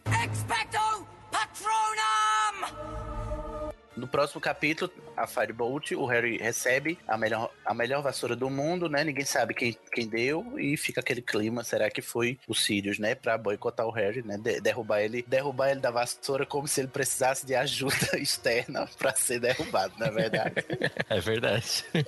Olha, não sei lidar com essa, essa barra do Harry. Mas eu acho que nesse capítulo, Nathan, ele, o Harry tá bolado com o que eu viu. E aí. Rabicho, o, É, a, é, a única coisa, a única coisa para qual esse capítulo realmente é, serve é, na, na trama é que por conta da Hermione ter falado para a professora e a professora confiscado para fazer uma revista na vassoura, ali azedou de vez o, a- o papo entre Hermione e o Ron, né? Ali eles começaram a, a ficar de mal mesmo. É, fora o- a implicância que ele já tava, né, do, do, do bichento tá perseguindo o Perebas, teve mais isso, né, que eles não admitem. Eu confesso que eu apoio a Hermione nessa decisão, era mais sensato a se fazer. Se você tem um, um criminoso perigoso lhe perseguindo, você não vai aceitar um presente desse do nada sem saber a origem, né? Com certeza. né? Hermione aí, como sempre, sendo a voz da razão para esses meninos tapados. Fora que ela ainda ameaça os dois, né? De que se o Harry voltasse a usar aquele mapa pra chegar a Hogsmeade, ela, ela ia botar a boca no mundo e dane-se. É uma questão de segurança. Aham. Ela tava muito preocupada com eles, mais do que eles mesmos, né? Inclusive, né? Mais do que o próprio Harry tava preocupado consigo mesmo. Ela sempre entende a situação, mas que, mas que os dois, né? Ela é a mais madura do trio, né? Ela entende a importância das coisas. Hermione sempre né? mais tanto empática. que ela ganhou isso, e tanto que ela ganhou um vira-tempo. Você não dá um vira-tempo pro Bruce de 13 anos. Atestando a competência de Hermione Granger. Isso. É, Então, ela é- consegue eu analisar bem a situação e entender to- todos os. Todos os E você- poréns. Ne- Nesse livro você vê o tanto que a visão dos dois é limitada. E vocês têm noção de se, se esse vira-tempo tivesse caído na mão do Harry ou do Rony? O, o- o estrago que não ia ser? Eu não consigo nem imaginar. Expecto Patronum!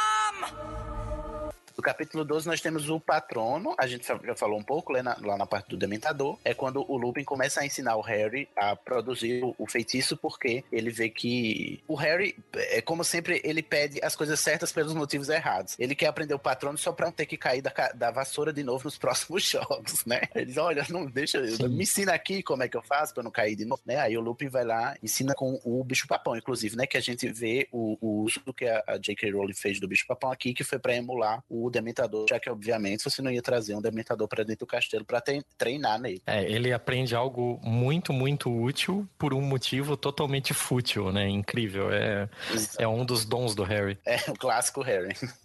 Sem Pois é. contar que seria completamente inconsequente para um professor levar um dementador só para treinar um patrono, né? Ah, mas aí você vai falar inconsequente com no mesmo, no mesmo livro que você coloca o Hagrid como professor. Eita, é verdade. Sabe? Não, na coerência não tem. Carito, como é que a gente esqueceu? Ele lá Cadê? botando os bichos os bichos doidos pra, pra, pra- Zero. Ai, meu Deus, zero. É verdade. a gente não zero. mencionou esse plot importantíssimo, que é o Bicus. Gente, como é que a gente esqueceu de Bicus, melhor hipogrifo que você respeita? Ah, é, tem, teve essa barra, e inclusive o hipogrifo o quê? Réu, nessa justiça do mundo bruxo, vai ser o quê? Sacrificado por causa do Malfoy. Malfoy que o, a utilidade do Draco Malfoy nesse livro inteiro é só ser, ai, um escroto. É só tomar o soco da Hermione e fazer o bicuço.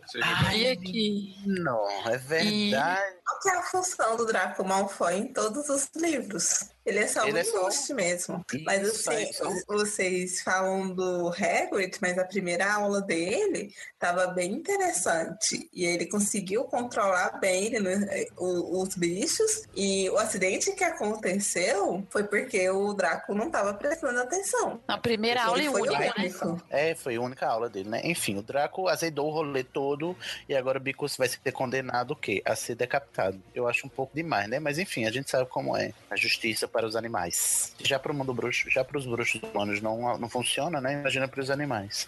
A justiça é muito injusta, né, Rogerinho? Tem que acabar a justiça. No capítulo 3, o que, que a gente tem?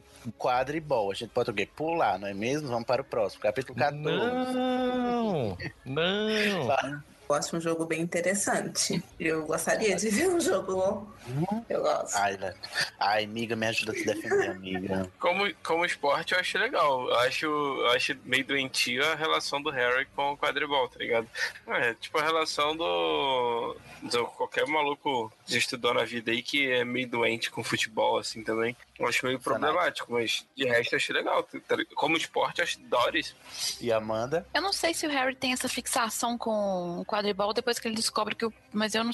Ai, ah, ah, eu não tô lembrada dessa óptica no livro. Ele... Mas tu gosta de quadribol ou não? Não, gosto. Ai, meu Gosto. Deus, eu tô sozinho aqui. Tiago, tu, tu já chegou a uma decisão aí no seu coração sobre o quadribol? Quanto mais eu leio sobre quadribol, mais eu te entendo.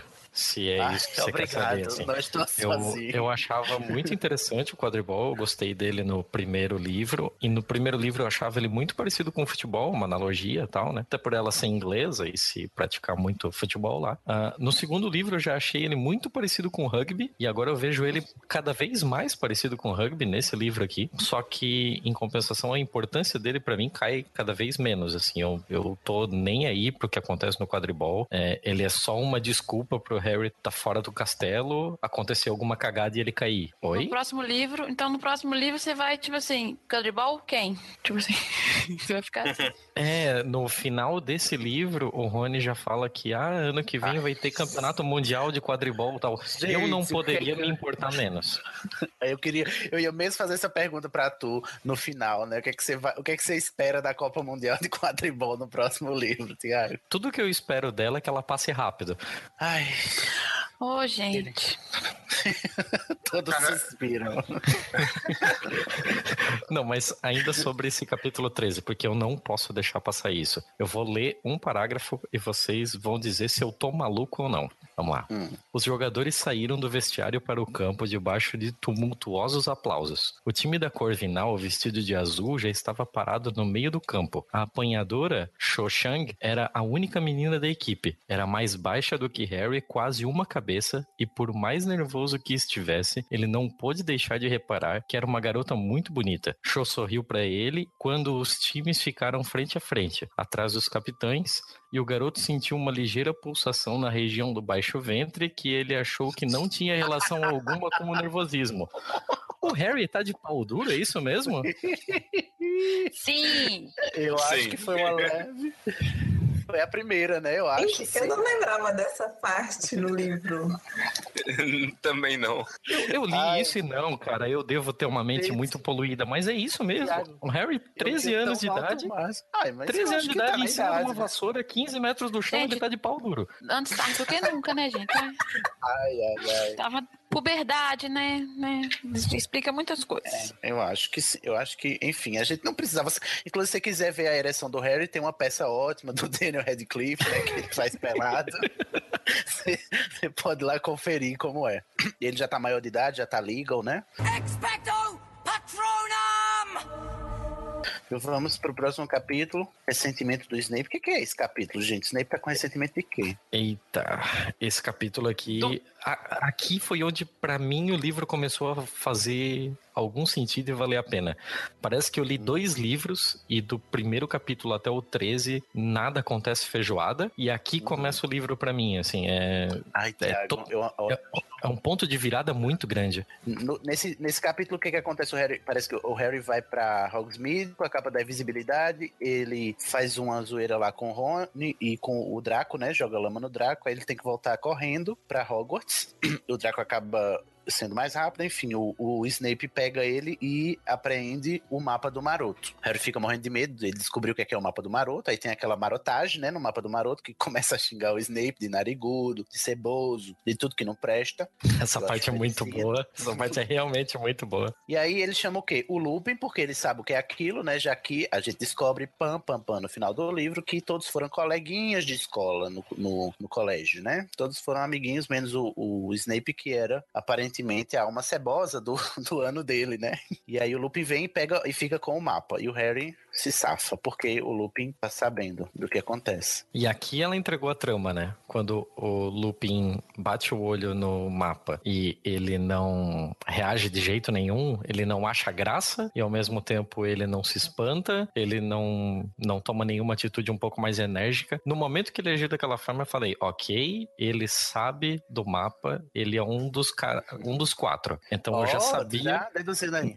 Cara, na hora, na hora eu já sabia. Ele é um dos quatro. Óbvio que o pai do Potter é um dos quatro. O Círio Black vai ser um dos quatro. Eu só não conseguia saber sobre o último, mas eu tinha um chute de que pudesse. o Snape... Ah, sim, o último. Eu, eu tinha um chute de que pudesse ser ou o Snape ou o Pettigrew, mas não tinha como ter certeza naquele momento ainda. Mas como o mapa tava xingando o Snape, aí já, já dava pra delimitar nos quatro. O Snape não saber como mexer com o mapa já automaticamente exclui ele. Ah, ele podia estar jogando um verde ali, né? Ele podia estar meio que se fazendo de sonso pra... Vai que o Harry não sabe do que que se trata o mapa. Vai que ele não sabe que é um mapa. Ele é- ainda acha que é só uma folha de pergaminho. Eu não vou mostrar pra ele como é que eu desbloqueei esse mapa aqui. Eu nunca ia achar que o Snape tivesse envolvido numa coisa tão legal. Ai, o pobre do Snape. Gente, era só o Harry fazer. Era só, era só o Snape pedir aqui. Ô, Harry, bota aqui seu digital aqui nesse Touch ID e pronto, desbloqueia aqui pra mim, por favor. Expecto Patronum! Em capítulo 15, a final do quadribol, tá lá acontecendo a final, mas o que importa é que o Bicuço foi condenado, né? E todos, fica, todos choram. Mas a Grifinória é, é campeã e também, como nos capítulos de quadribol, tudo que menos importa é o quadribol, a Hermione dá um socão no Malfoy, lavando a alma de todos os Potterheads nesse momento, porque... Lembrando é, que a gente também esqueceu de falar que em todo esse tempo estavam os dois sem falar com a Hermione. Ah, Ela é tava mesmo. sozinha. Porque o, o Ela tava- Pereba sumiu e todo mundo Isso. pensou que o bichento tinha comido ele, né? Não é à toa. Isso, da Orme, achou a cama cheia de sangue, etc. Ah, esse plot medieval de mostrar o lençol todo ensanguentado. Eu fico como toda vez que eu leio. Olha aqui, tá, tá manchado. Ai, meu Deus, eu acho pouco demais. Não é à toa que esse livro é maior do que os outros, né? Eles passaram mais tempo sem falar com a Hermione. A Hermione, obviamente, é quem resolve as coisas. Quanto mais tempo eles ficam sem falar com ela, mais tempo o livro dura. Tanto é que depois que ela volta a se falar, o livro se resolve em quê? Um dia só. É só um dia. Gente, daqui pra frente, tudo acontece num único dia. Do capítulo 16 até o 22, é tudo no mesmo dia, gente. São oito capítulos. Uhum. Mas algo a dizer sobre esse capítulo, não. Ele ganha, eles ganham a taça do quadribol Grifinória. Ou seja, ninguém se importa, né? Mas aqui, no final do capítulo, ele fala assim: é uma parte assim, quando um Woody soluçante passou a taça a Harry e esse ergueu no ar, o garoto sentiu que seria capaz de produzir o melhor patrono do mundo. Olha a importância. Nunca pensei que a Tá vendo? chegasse pra mim. Foi, Pá na minha cara. Toma aí, seu Bem na sua cara. Assim, o, o, o patrono, ele não é simplesmente uma lembrança feliz. Não é só você estar feliz. É sua lembrança mais feliz. Então, não é simplesmente você Olha, gargalhou, você se Eu sentiu estou- pleno, completo. Gente, eu tô como arrasada aqui que vocês estão sambando na minha cara, porque realmente agora faz sentido. Porque nesse, nesse livro é a primeira vez que a gente tem todas as partidas da Grifinória. É, e a, a JK tá construindo a, a autossatisfação do Harry pra ele produzir o patrão. Gente, Uhum, Oh, uhum. meu Deus, obrigado. Vocês redimiram favor, o quadribol por favor. pra mim. Ai, ótimo. Adorei, gente. Estou sendo o quê? Desconstruída aqui em plena luz do dia, gente. Aos olhos de todo mundo, pra todo mundo ver. Maravilhoso. Peito caindo por terra. Mas enfim, agora que eu estou tentando me recuperar, né, de toda essa desconstrução, o que é que a gente tem? A- Afinal, lá nas provas, a, a aula de adivinhação, que a Hermione não segurou essa barra, ela desistiu da aula de adivinhação porque era pseudociência demais pro gosto dela. Eu acho isso maravilhoso também. Hermione não está disposta. E essa, mas a Sibila é uma charlatã, né, gente? Vamos. Sibila não, né? Só fala Sibila, bicho. Nossa. Se, É, a... o dela. Em português é Sibila, né? É português é Sibila? Ô, É Sibila. É porque eu tô É Sibila, com... é Sibila. É, é. É, então eu tô aqui toda lerda, né? Então, Sibila. Sibila. E aí? Ela, segundo consta, ela só fez uma previsão certa na vida, né? Até hoje. É, tá lá ela sendo se- professora de Hogwarts. Ela, aqui nesse livro do Short Stories from Hogwarts, ela, ela baseia todo o seu sua construção de vidente, né? É vidente que é? Ela é vidente? É vidente que fala? É, evidente. Ela adivinha, sei lá. É, de, de adivinhação, numa vez que ela conseguiu, mas ela tem uma, acho que é a avó dela, que era uma, uma vidente fodona, e aí ela se apoia nesse negócio da avó dela pra chegar onde ela chegou, mas o, o, o Dumbledore tem uma dó dela danada e, e ela é apenas uma charlatã. Acolhida, né? O Dumbledore É uma acolhe acolhida. Os, os mais, os menos favorecidos, né? Pelo menos ele tem Uhum. esse mérito, né? Só que as custas de quê? Da educação desses alunos, gente. Como é que pode? Pois é. Como é que pode? Dumbledore é sempre muito responsável. Como é que você coloca... Não, não- não tem como se ensinar. É dom. É, a pessoa tem que nascer com aquilo. Então, tanto faz ela, co- ele colocar na grade ou não.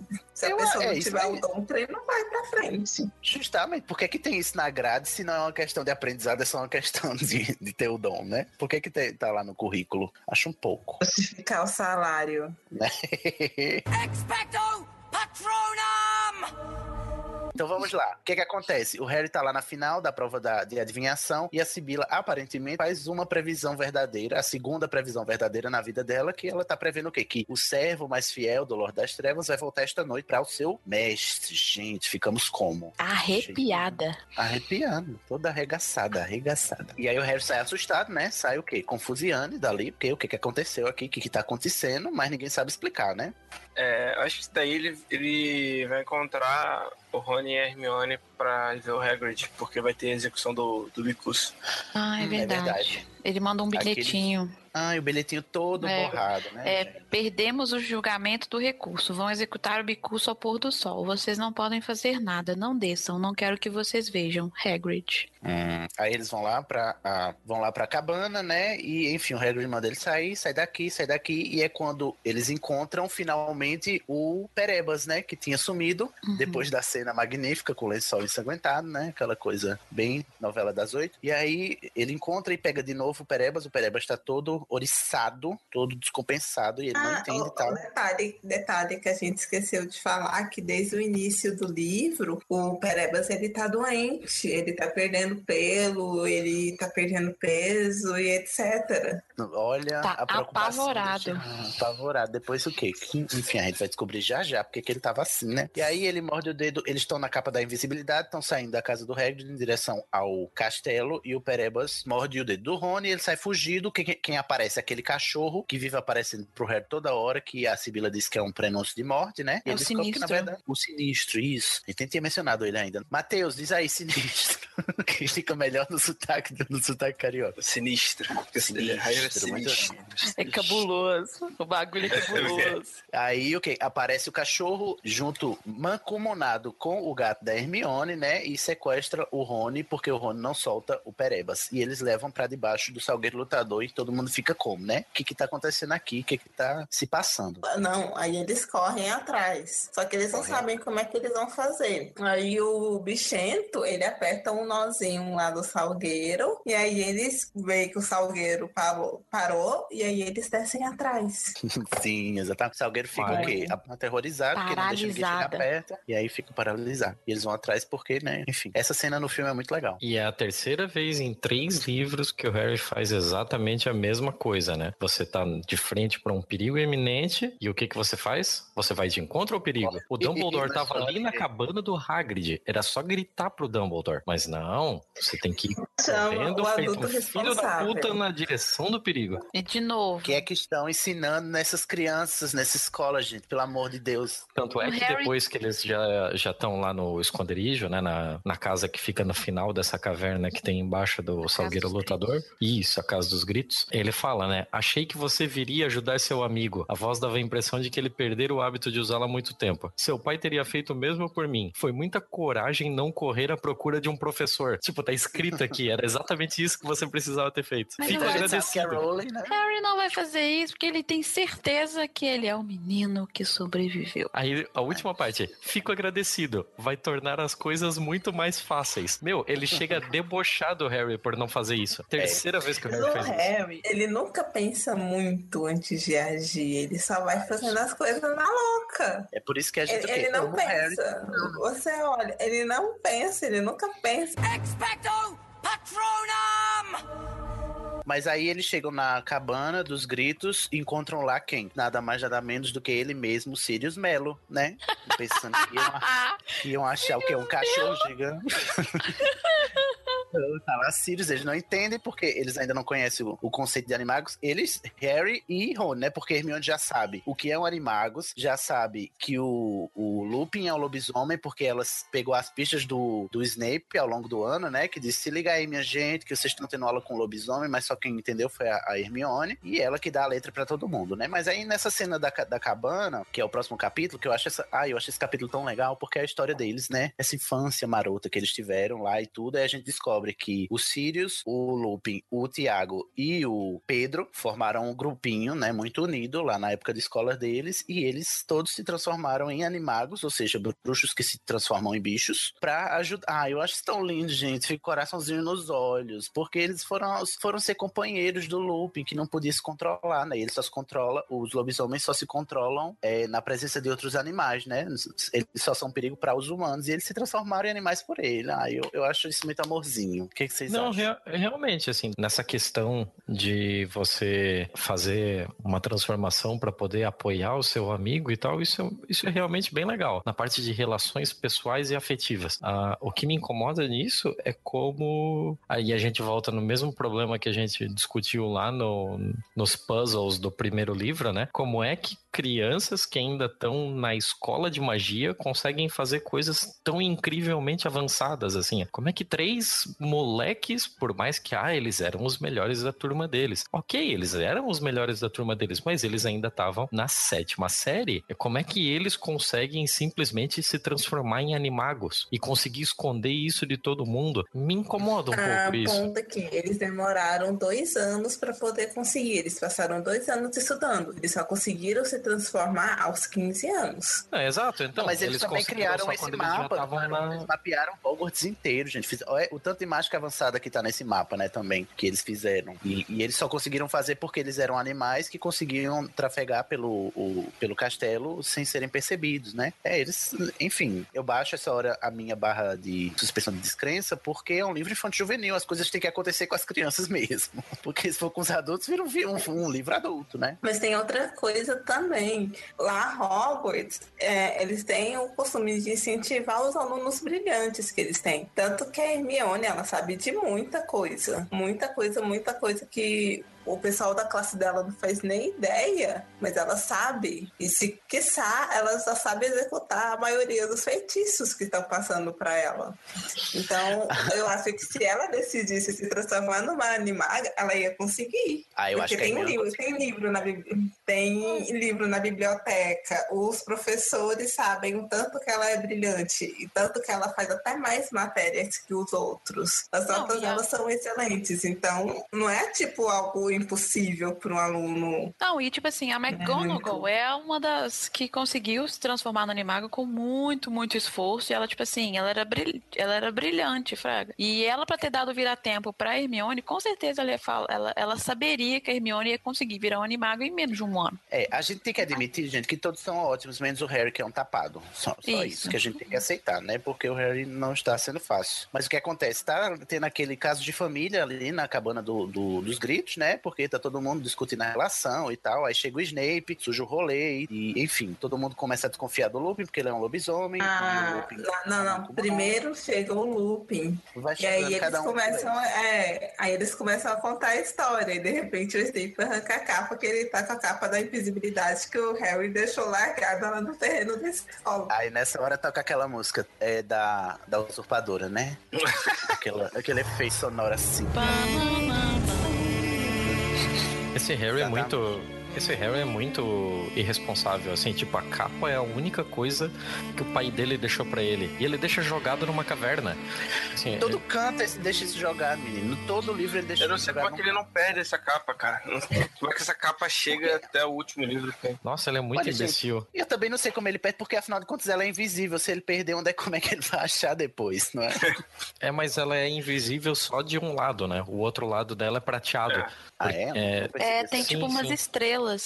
Tipo assim, Ela só fica invisível a partir do momento que alguém veste ela, né? Ai, enquanto ninguém. É, enquanto Então ninguém tá nunca- usando, ela tá normal. É, então você nunca mais É, vai ela- achar ela, né? Ela, ela só fica invisível a hora que você veste ela. Nunca tinha parado pra pensar nisso.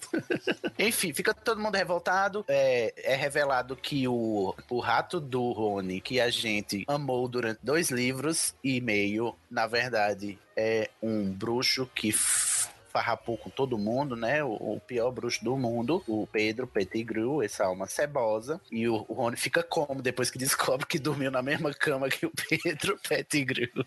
Eu fico assim um pouco condoído, né, com essa condição do Rony, né, de ter descoberto que dividiu a cama com o bruxo das trevas todo esse tempo. Das trevas, entre aspas, né? Porque ele é um pamonha. Só que aí dá um chabu lá, todo mundo se, se coisa e tudo, e eles conseguem desacordar o Snape. Vai todo mundo numa, comissão, numa comitiva muito louca pelo túnel, né? Embaixo do Salgueiro Lutador, em direção ao castelo, pra revelar a verdade, finalmente, que na verdade o culpado era o Pedro e não o Sirius, né? Que tava preso justamente todo esse tempo. Acontece uma coisa que é, tipo, bonita e importante, assim, porque o Sirius quer matar o Pedro, né? E o Harry fala pra não matar. Aí o. Mesmo. Aí, tipo assim, o Sirius fala assim, mas ele, tipo assim, teturou e tal, ele é um traidor, não, não, não. ele é um assassino e tal. O Harry fala assim: meu, meu pai não ia querer que os amigos dele também fossem assassinos. Se ele morrer, ele morre com segredo. Você continua sendo culpado. Se ele ficar vivo, você é inocentado. E aí, Olha, o Harry foi sensato uma um vez momento vida, né? de sensatez que ele teve. Palmas para o Harry, aplausos. É, mais uma vez o Harry fez a coisa certa pelo motivo errado, né? Na real, a única coisa. Na real, a única Mas, razão gente, quem pela convidou? qual.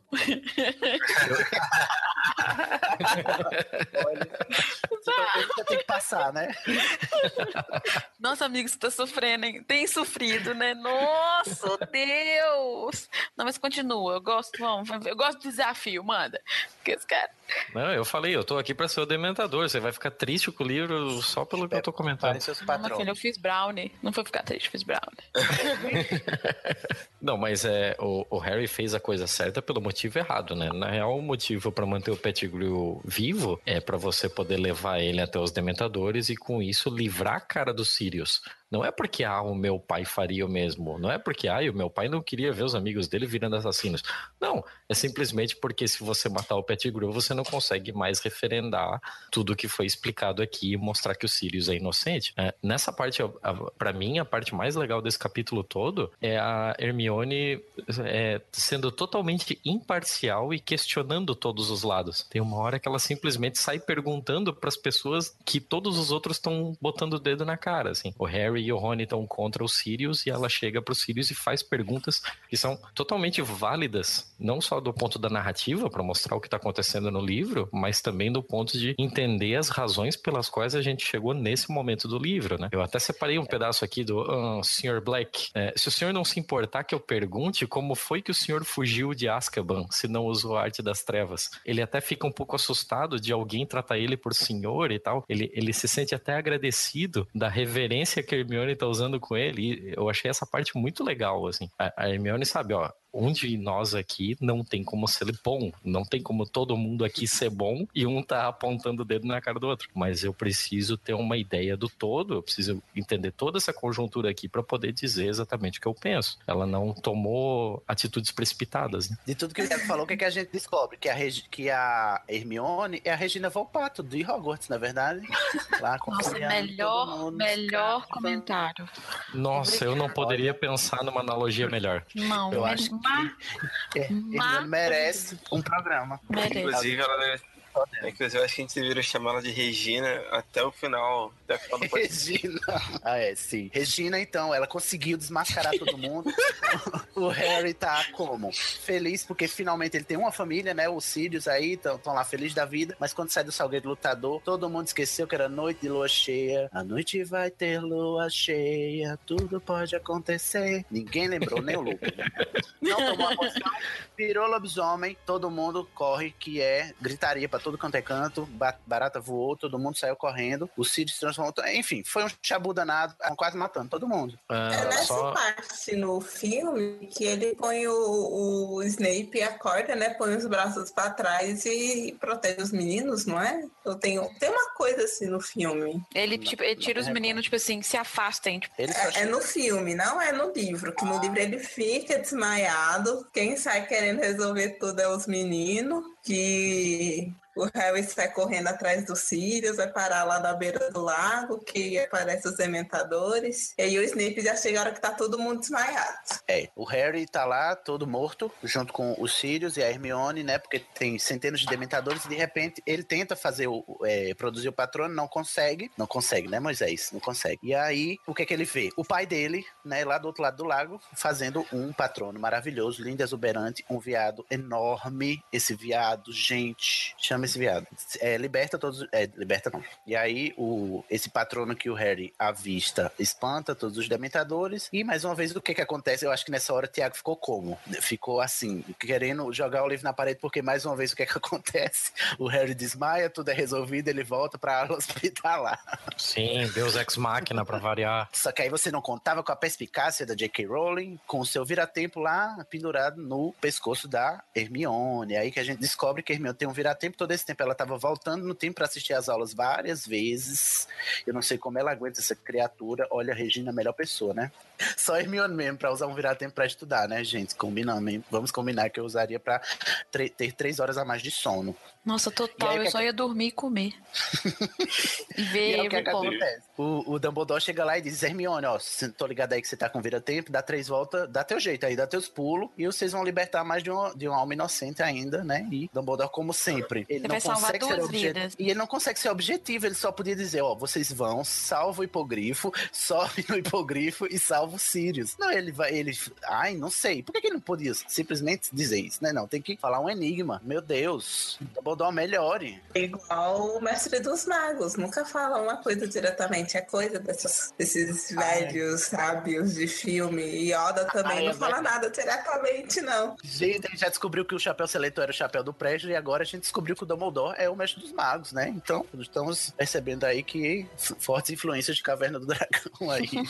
e aí, o que que acontece? A gente vai ver de novo as mesmas três horas, só que de outra perspectiva. Eu acho maravilhosa essa hora, porque a J.K. foi muito esperta e ela conseguiu fazer é, um plot de viagem no tempo. Com... O problema que é você trabalhar com viagem no tempo, né? Que, enfim, tem as, as várias teorias e ela, ela trabalha, ela escolhe a dela, né? Que é a teoria do tempo imutável, inexorável. Então, tudo que acontecerá já aconteceu, então nada pode ser mudado. E só que a gente só vai descobrir o que aconteceu agora, né? E aí a gente vê que os meninos é, salvam o hipogrifo, bicurso, melhor, melhor hipogrifo, né? A gente conseguiu, né? Essa, esse alívio no coração, porque eu não conseguiria aguentar sem o hipogrifo mais maravilhoso do mundo. Eles fogem com o hipogrifo e vão salvar o Sirius, só que antes eles têm que salvar a si mesmos, né? Eu acho isso maravilhoso. Eu não sei o que é que vocês acham disso, porque pra mim, para mim é é, ela conseguiu dar uma volta no, no próprio Deus Ex Machina que ela, que ela fez, porque o Harry é salvo do nada. Só que ela volta no tempo e diz: Não, você salvou a si mesmo. E como você já fez isso antes, você consegue fazer de novo. E assim, é um paradoxo, mas narrativamente, pra mim, é maravilhoso, funciona perfeitamente. É, ela Pra conseguiu construir muito bem essa volta do, do tempo. Você vê que as coisas vão sendo construídas e tudo que aconteceu, o que eles acharam que aconteceu, né? Igual a execução, não ficou contradição na, na história dela, na hora que ela fez a volta no tempo. É, eu Ela acho maravilhoso. Eu acho, é um perigo você trabalhar com viagem no tempo, mas eu acho maravilhoso o modo como ela trabalhou a viagem no tempo nesse, nesse livro. O que, que, que vocês acham? Amanda, Matheus? Não, eu gosto muito também porque não deixa, igual vocês estão falando mesmo, não deixa ponta,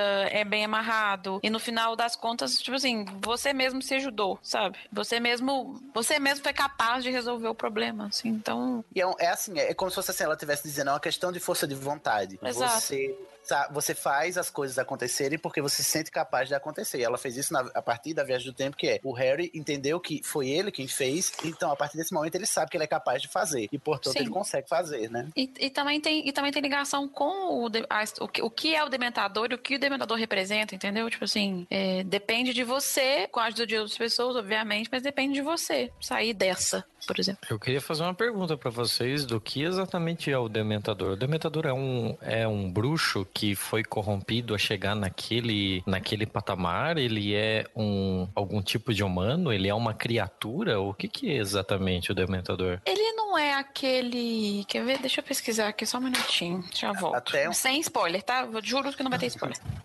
Bom, até onde eu sei, até onde eu sei, Thiago, o Dementador é um, um monstro, é uma fera mágica, entendeu? Assim, é como se fosse um, um bicho. Uhum. Não é um bruxo, não é um ser humano, é uma, um monstro mesmo, como, como os outros monstros que a gente já viu, né? É- Ah, aqui. Achei. Ele não é o Inférios, não? Não, é não. Não, Não não, é não, não? não, não, não. Não, não esquece isso, Thiago. Ninguém falou em férias aqui. Não, não faço a mínima ideia do que é. Não, é não. É outra coisa. Mas pelo que eu entendo, é porque também ela não dá muitos detalhes. Mas pelo que eu entendo, é, é como se fosse um, um- É um monstro, né? Um animal das trevas. Como o bicho-papão é um animal das trevas, entendeu? Tem esses É. monstros cabulosos, assim, né? Achei aqui, ó. Ele é um não ser, criatura das trevas. Nossa, mas não, não, Não respondeu muita coisa, não, né? É, ele é um não ser. Deixa eu ver. É um não ser. Porque nós somos seres e ele é um não ser, né? Acho que a Amanda deve estar vendo o mesmo lugar que eu tô vendo aqui. Eles botam, tipo, como não ser. Acho que é porque eles entendem ser por ser vivo, saca? E daí o, e o Dementador ele não é bem um. É, é como se o Dementador não tivesse uma vida em si. Ele é, ele é como se fosse um espectro vagante, entendeu? Alguma coisa assim. Um não vivo, né? Uhum. É. Enfim, Não, não, tem resposta, né? Mas por que, que você tá perguntando isso? Eu já chego lá. Respondendo sobre a questão de viagem no tempo. Tem uma hora que o Harry tem um ímpeto de tentar encontrar com o Hagrid e com ele do passado na cabana do Hagrid, né? E a Hermione dá um, dá um esculacho nele e- e ela até diz: Você não compreende? Estamos violando uma das leis mais importantes da magia. Ninguém pode mudar o tempo. Você ouviu o que o Dumbledore falou. Se formos vistos, reticências. Na real, ah, você vai umas cinco páginas para baixo e eles foram vistos. Eles foram vistos pelo Sirius Black quando levaram o hipogrifo para ele. Os do Não. futuro, né? Mas Não, esses foram vistos por podem si ser mesmos. vistos por eles, não é por outras pessoas. Eles não podem ser vistos por si mesmos. Que o Harry quer entrar e falar com ele. Uhum. Eu imaginei que seria essa a resposta. E é agora porque eu pergunto dos dementadores. Os dementadores são pessoas porque os dementadores estiveram muito próximos do Harry do passado e do Harry do futuro ao mesmo tempo. É verdade. É. Não, eu acho que não, não, não voga, não. Eu acho, pros dementadores, essa regra. Porque assim, E na verdade. o, o que aconteceram com bruxos que foram vistos por si mesmos, eles só enlouqueceram. Ou se mataram no futuro. Ou mataram eles no futuro ou no passado. Ou seja, o futuro não existiu. Uhum. Porque pra mim, na Então- verdade, o conflito, esse conflito da viagem no tempo é você se deparar com um outro, um outro eu, um outro você diante de si mesmo e você não sabendo que é você viajando no tempo, você tende a se defender dele e acaba, é, é, enfim, causando algum dano pra si mesmo, né? Como você geralmente no futuro não sabe o que você vai fazer no futuro e não vai saber, principalmente, que você vai viajar no tempo, no futuro, aí você não tem como controlar o seu eu do passado, né? Uhum. Enfim, a gente pode passar a noite inteira aqui conjecturando sobre viagem no tempo, que é isso que dá nó mesmo na cabeça, né? O, Não, a é, gente- é só uma dúvida mesmo, assim, eu não tô querendo apontar isso como uma falha, é só um- uma dúvida porque não ficou tão claro pra mim isso. Não, e sem falar que o Harry viu a si mesmo. Ele só não percebeu que era ele, né? Ele achou que era o pai dele, porque eles se Uhum. parecem, né? E só que depois, no futuro, ele se deu conta que ele tinha visto a si mesmo. Só que ele não tinha como fazer nenhum mal pra si mesmo, porque ele não tava nem em condições, né? não tava nem consciente, né? Na, na hora, nem totalmente consciente. É, é uma questão só de, de- Eu acho que o perigo da viagem no tempo é um- não é um perigo mágico físico, é um perigo da, da própria consciência da pessoa diante do inexplicável. Uhum. Enfim. Mas se você é bruxo, se, Você se, é bruxo. se você é bruxo e você volta no tempo e se vê, você fala assim, tá. Pode ser que seja eu viajando no tempo. Tipo assim, tá, eu sou bruxo, tipo assim, coisas acontecem, tá. Afinal, o Harry não- já fez isso com tantas outras coisas mais perigosas, né? De olhar e dizer, ok. Então, é, tipo assim. ia ser só mais uma. A irmã É. tem uma hora que disse que você tem um perigo de você achar que é magia das trevas, né? De- de- Ah, é, de- também é. você, Isso é né? verdade. Isso é verdade. Pode ser, pode ser um confuso, um, confu, um Não. confúndio, né? E você é um bruxo, você conhece as, as possibilidades de magia das trevas, né? E se você não consegue explicar, você vai achar que é isso também, né? A gente tende Uhum, sempre sim. pra interpretar o pior. Mas, Mas enfim, sempre, eles- voz da razão, você foi agora. Expecto Patronum! Bom, o Harry faz o patrono, é um viado maravilhoso, adoro. E ele descobre que o pai dele, né, deduz daí que o pai dele era um. se transformava num, num cervo, né? No caso, um viado, um cervo. Qual é, qual é a tradução, o Tiago? É viado. Uhum. No livro, no livro é viado o que tu leu, Tiago? Olha, eu tô procurando aqui, porque eu acho que é servo. É servo? Eu acho que sim. Mas eu acho que o patrono dele muda. Ah, não, ou, ou é o. Porque ele se. Tran... o- Qual que é o animago dele? Não, o patrono do Snape que muda. Ah, É meu Deus, foi. Mas o Tiago nem sabe qual é o patrono do Snape. Não era um cavalo, não era um unicórnio tampouco, era um cervo. Então, Ah, servo. o, o, o patrono do Tiago, do, do, do pai do Harry, era um, um viado. Por isso que o, o apelido dele é Pontas. Não, o, o, o Tiago se transformava num cervo. A- Isso, isso. O Então, apelido por, e é por causa isso que. animago, Não por causa do Isso. patrono. Exatamente. A gente Isso. não sabe qual é o patrono do Tiago, não. A gente Eu sabe sei. que tô- um- é, isso, isso. Eu calma, gente, confundi. Ele- o patrono dele era um nervoso, cervo. nervoso. E é, e é tipo assim, mas eu acho que o patrono dele. Será que o patrono dos animagos são os É. próprios animais que eles se Sim, transformam? é, eu acho que sim, porque o patrono dos Sirius é um cachorro. Ah, e o da Minerva é um gato, né? E a da Minerva é um gato, então é, é tipo assim, ele, ele é um Essa- animago, mas ele é um. O animago dele é um, é um viado, é um ser, é um viado, porque o patrono dele também é um viado, entendeu? Não, e faz sentido, né? Se o patrono é o seu animal interior e o seu animagus é o seu animal interior, né? Faz sentido ser a mesma coisa, né? O mesmo animal. O Harry consegue fazer lá e todos são salvos. Eles sobem lá pra torre, salvam o Sirius, Sirius sai fugido e o Dumbledore chega lá e vai explicar tudo. E, e o Snape, como sempre, fica possesso, porque o Sirius conseguiu fugir. E só nesse final, gente, tem só uma coisinha que eu queria só destacar. Gente, é, rapidão, deixa eu falar.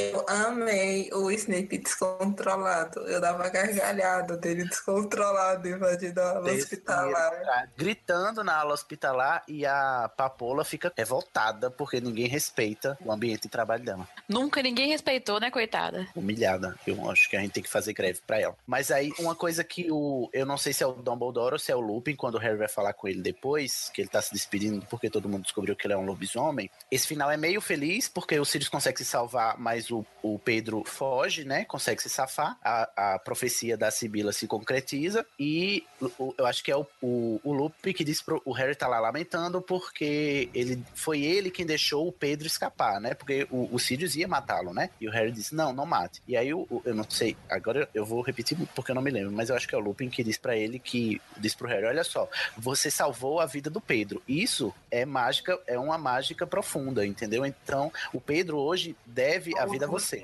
O Dumbledore que fala pra ele que quando o Lupin vai embora. Depois que o Lupin Ah, vai eu- embora, eles ainda estão na sala do Lupin, aí o Dumbledore fala pro Harry. Aí eu acho isso massa, porque, primeiro, a gente vai ver, Tiago, preste atenção, a gente vai ver depois que essa atitude do Harry vai ter repercussão. E não só repercussão narrativa, mas repercussão mágica mesmo, porque uma coisa que a, a, a- a J.K. trabalha muito, e eu acho muito bonito, é que, a- para além dessa mágica superficial que é feita com as varinhas, existe uma mágica profunda, que é a mágica que acontece, por exemplo, quando a Lilian se sacrifica pelo Harry e ele não é morto pela maldição do, do Voldemort, né? Ela não fez mágica nenhuma, mas o sacrifício dela foi um- é uma magia fortíssima, entendeu? E, e a gente vê outro exemplo disso aqui, né? Uma mágica mais profunda que é o Harry, apesar de tudo, ele salvou a vida do Pedro e por causa disso existe um laço entre ele e o Pedro, um laço mágico, né? Que os une, né? E o Harry até fica se sentindo mal porque não que gostaria de ter esse laço com ele, porque o Pedro é o Pedro, mas é, enfim, a, a mágica ela funciona para além, inclusive, da- do- dos próprios das próprias intenções dos bruxos, né? Inclusive surgiu uma dúvida aqui, mas eu não vou poder fazer ela agora. Vou ter que fazer ela só no, no final dessa série. Então, aí nós.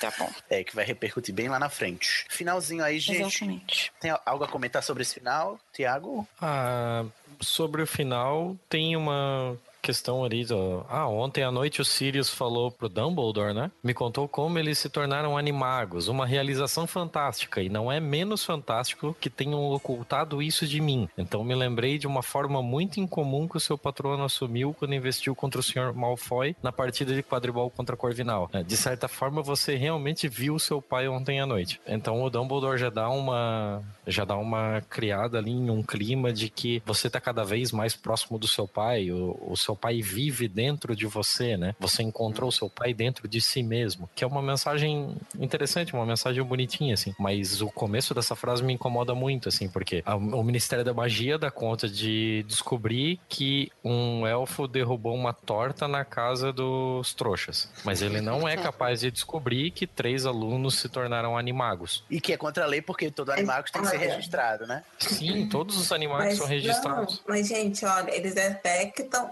magia na presença de trouxas. Mas a hora que eles se transformaram em animagos, eles se transformaram dentro de Hogwarts. Eles não controlam magia dentro de Hogwarts. Eles não fazem o controle da magia lá. E ainda assim, não, também eles não controlam, eles não controlam quem lança magia. Eles não sabem quem lança que magia. Aonde. Eles sabem a- até que teve uma magia lançada, mas você não sabe qual magia, quem lançou a magia. É por isso que, por exemplo, os bruxos jovens podem usar magia em casa, acabam usando magia em casa por essa razão. O Rony explica isso, por que, que ele pode, por que, que ele treina quadribol em casa, por exemplo. Porque teoricamente voz de vassoura também é uma magia e também ele não poderia usar. Mas ele usa porque o ministério não consegue detectar quem é que tá usando. Só consegue detectar o que está sendo usado. É, enfim, essa parte é meio confusa mesmo. Eu acho que ao longo dos livros a gente vai desenvolvendo, mas uma coisa é certa: a incompetência do Ministério da Magia. Por quê? Ah, eu acho que alguém cita em algum momento que ah, ah, nesse século só tiveram sete animagos. A Minerva é um deles, né? E você vê que tinha três animagos correndo solto pelo Ministério, ou pelo por Hogwarts, e ninguém soube nada. E a gente vai descobrir nos próximos livros que tem mais animagos soltos por aí, né, gente? Então vamos, vamos deixar esse teaser aí para o, o, o Tiago,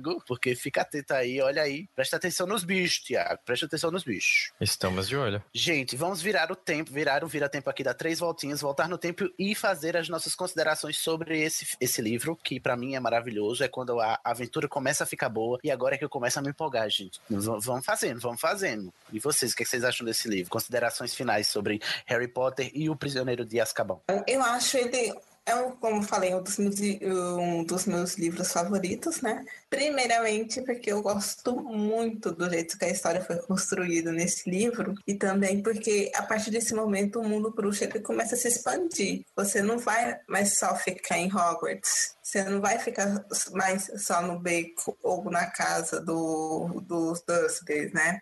Ele, ele se expande, você vai conhecer muita coisa do mundo mágico daqui para frente. É um, é um livro de transição muito bom. Excelente. Matheus. Eu gosto muito desse livro também pela, por como a história é, é montada. Eu acho muito. Como a, como a história consegue ser bem, é bem escrita e bem certinha, dá, dá um. Dá um eu não sei me, atrai muito. E pessoalmente, dos filmes é o meu filme favorito também. Então eu revi essa porra isso umas 300 mil vezes. E eu gosto todas as vezes que passa, eu paro pra ver e dá pra ver, eu vejo de novo e eu vejo com muita, muita felicidade. Assim, é uma história que, que me atrai muito. Eu gosto, esse é meu livro favorito, né? Já tinha falado com vocês, porque ele apresenta meu personagem favorito, que é o Sidious, melhor personagem so far. E, e eu também, igual a, igual a Capitã tá falando, assim, é, é o livro que te, começa, a te, começa a expandir o, o, universo Harry Potter, né? Você começa a entender é, turmas passadas, tem Animago, tem mais coisas, assim. O, e o Harry. E, e é um, um, livro que começa a mostrar mais raiz dos personagens, assim. Quem foram, como eles. Porque eles são assim, que, que eles passaram, essa montagem de, de personagem, né? E também por causa dos dementadores, assim, porque eu, é, é muito bonito, assim, como os dementadores são colocados. Apesar de ser irresponsável, eu acho super irresponsável colocar dementador pra proteger Hogwarts, né? Porque, tipo assim, uhum. eles não sabem um lugar cheio de criança, um negócio desse, não tá certo, né? Bicho doido. É, tipo assim, veja bem, eles invadem o campo de quadribol, entendeu? Tipo assim, eles não têm. Eles, primeiros que eles não têm. Eles sentem presença. Tá, tá ali, eles vão sugar. Então, foda-se. Mas é, é por isso. É também o meu filme favorito, por causa do diretor, obviamente, mas da história também, mas, mas é por isso. Ótimo. Excelente. Tiago, como sempre, a gente pergunta a sua perspectiva de trouxa que é. Qual, qual, o que, que você achou desse livro, né? Será que tá melhorando a coisa, a situação aí na leitura? E quais são as suas expectativas pro próximo, se é que você vai encarar essa barra, né? Que o próximo. É, eu me identifico muito com os Dementadores.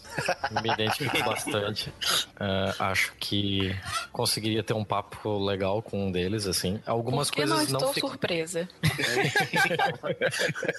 eu acho que algumas coisas, assim, ficaram meio mal explicadas para mim. Tipo, eu não entendi por que os Dementadores, de repente, estavam todos dentro do campo apontando pro Harry. Tipo, não faz o mínimo sentido para mim. Eu não consegui ver uma justificativa no Sirius ter rasgado a, o quadro da mulher gorda. Não consegui entender. E eu não comprei a ideia de como é que o Sirius fugiu de Azkaban.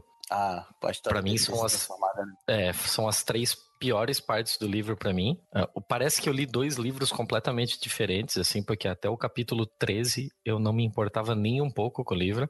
No capítulo 14, ali, com a parte em que você conhece um pouco do passado do Snape, é que o livro ganha algum significado. para mim, todos os 13 primeiros capítulos não significam praticamente nada. No primeiro livro, eu até falei que, ah, ele estava indo para uma escola e em nenhum momento você ouvia falar sobre as, sobre as aulas, né? É, passa muito despercebido a questão das aulas no, no primeiro livro. Aqui, em compensação, você tem tanta aula que eu me arrependi do que eu falei. Gente, aguarde. Ai, meu Deus, eu estou prevendo que, que Tiago desistirá no meio do caminho. Não, eu sou teimoso, eu sou teimoso.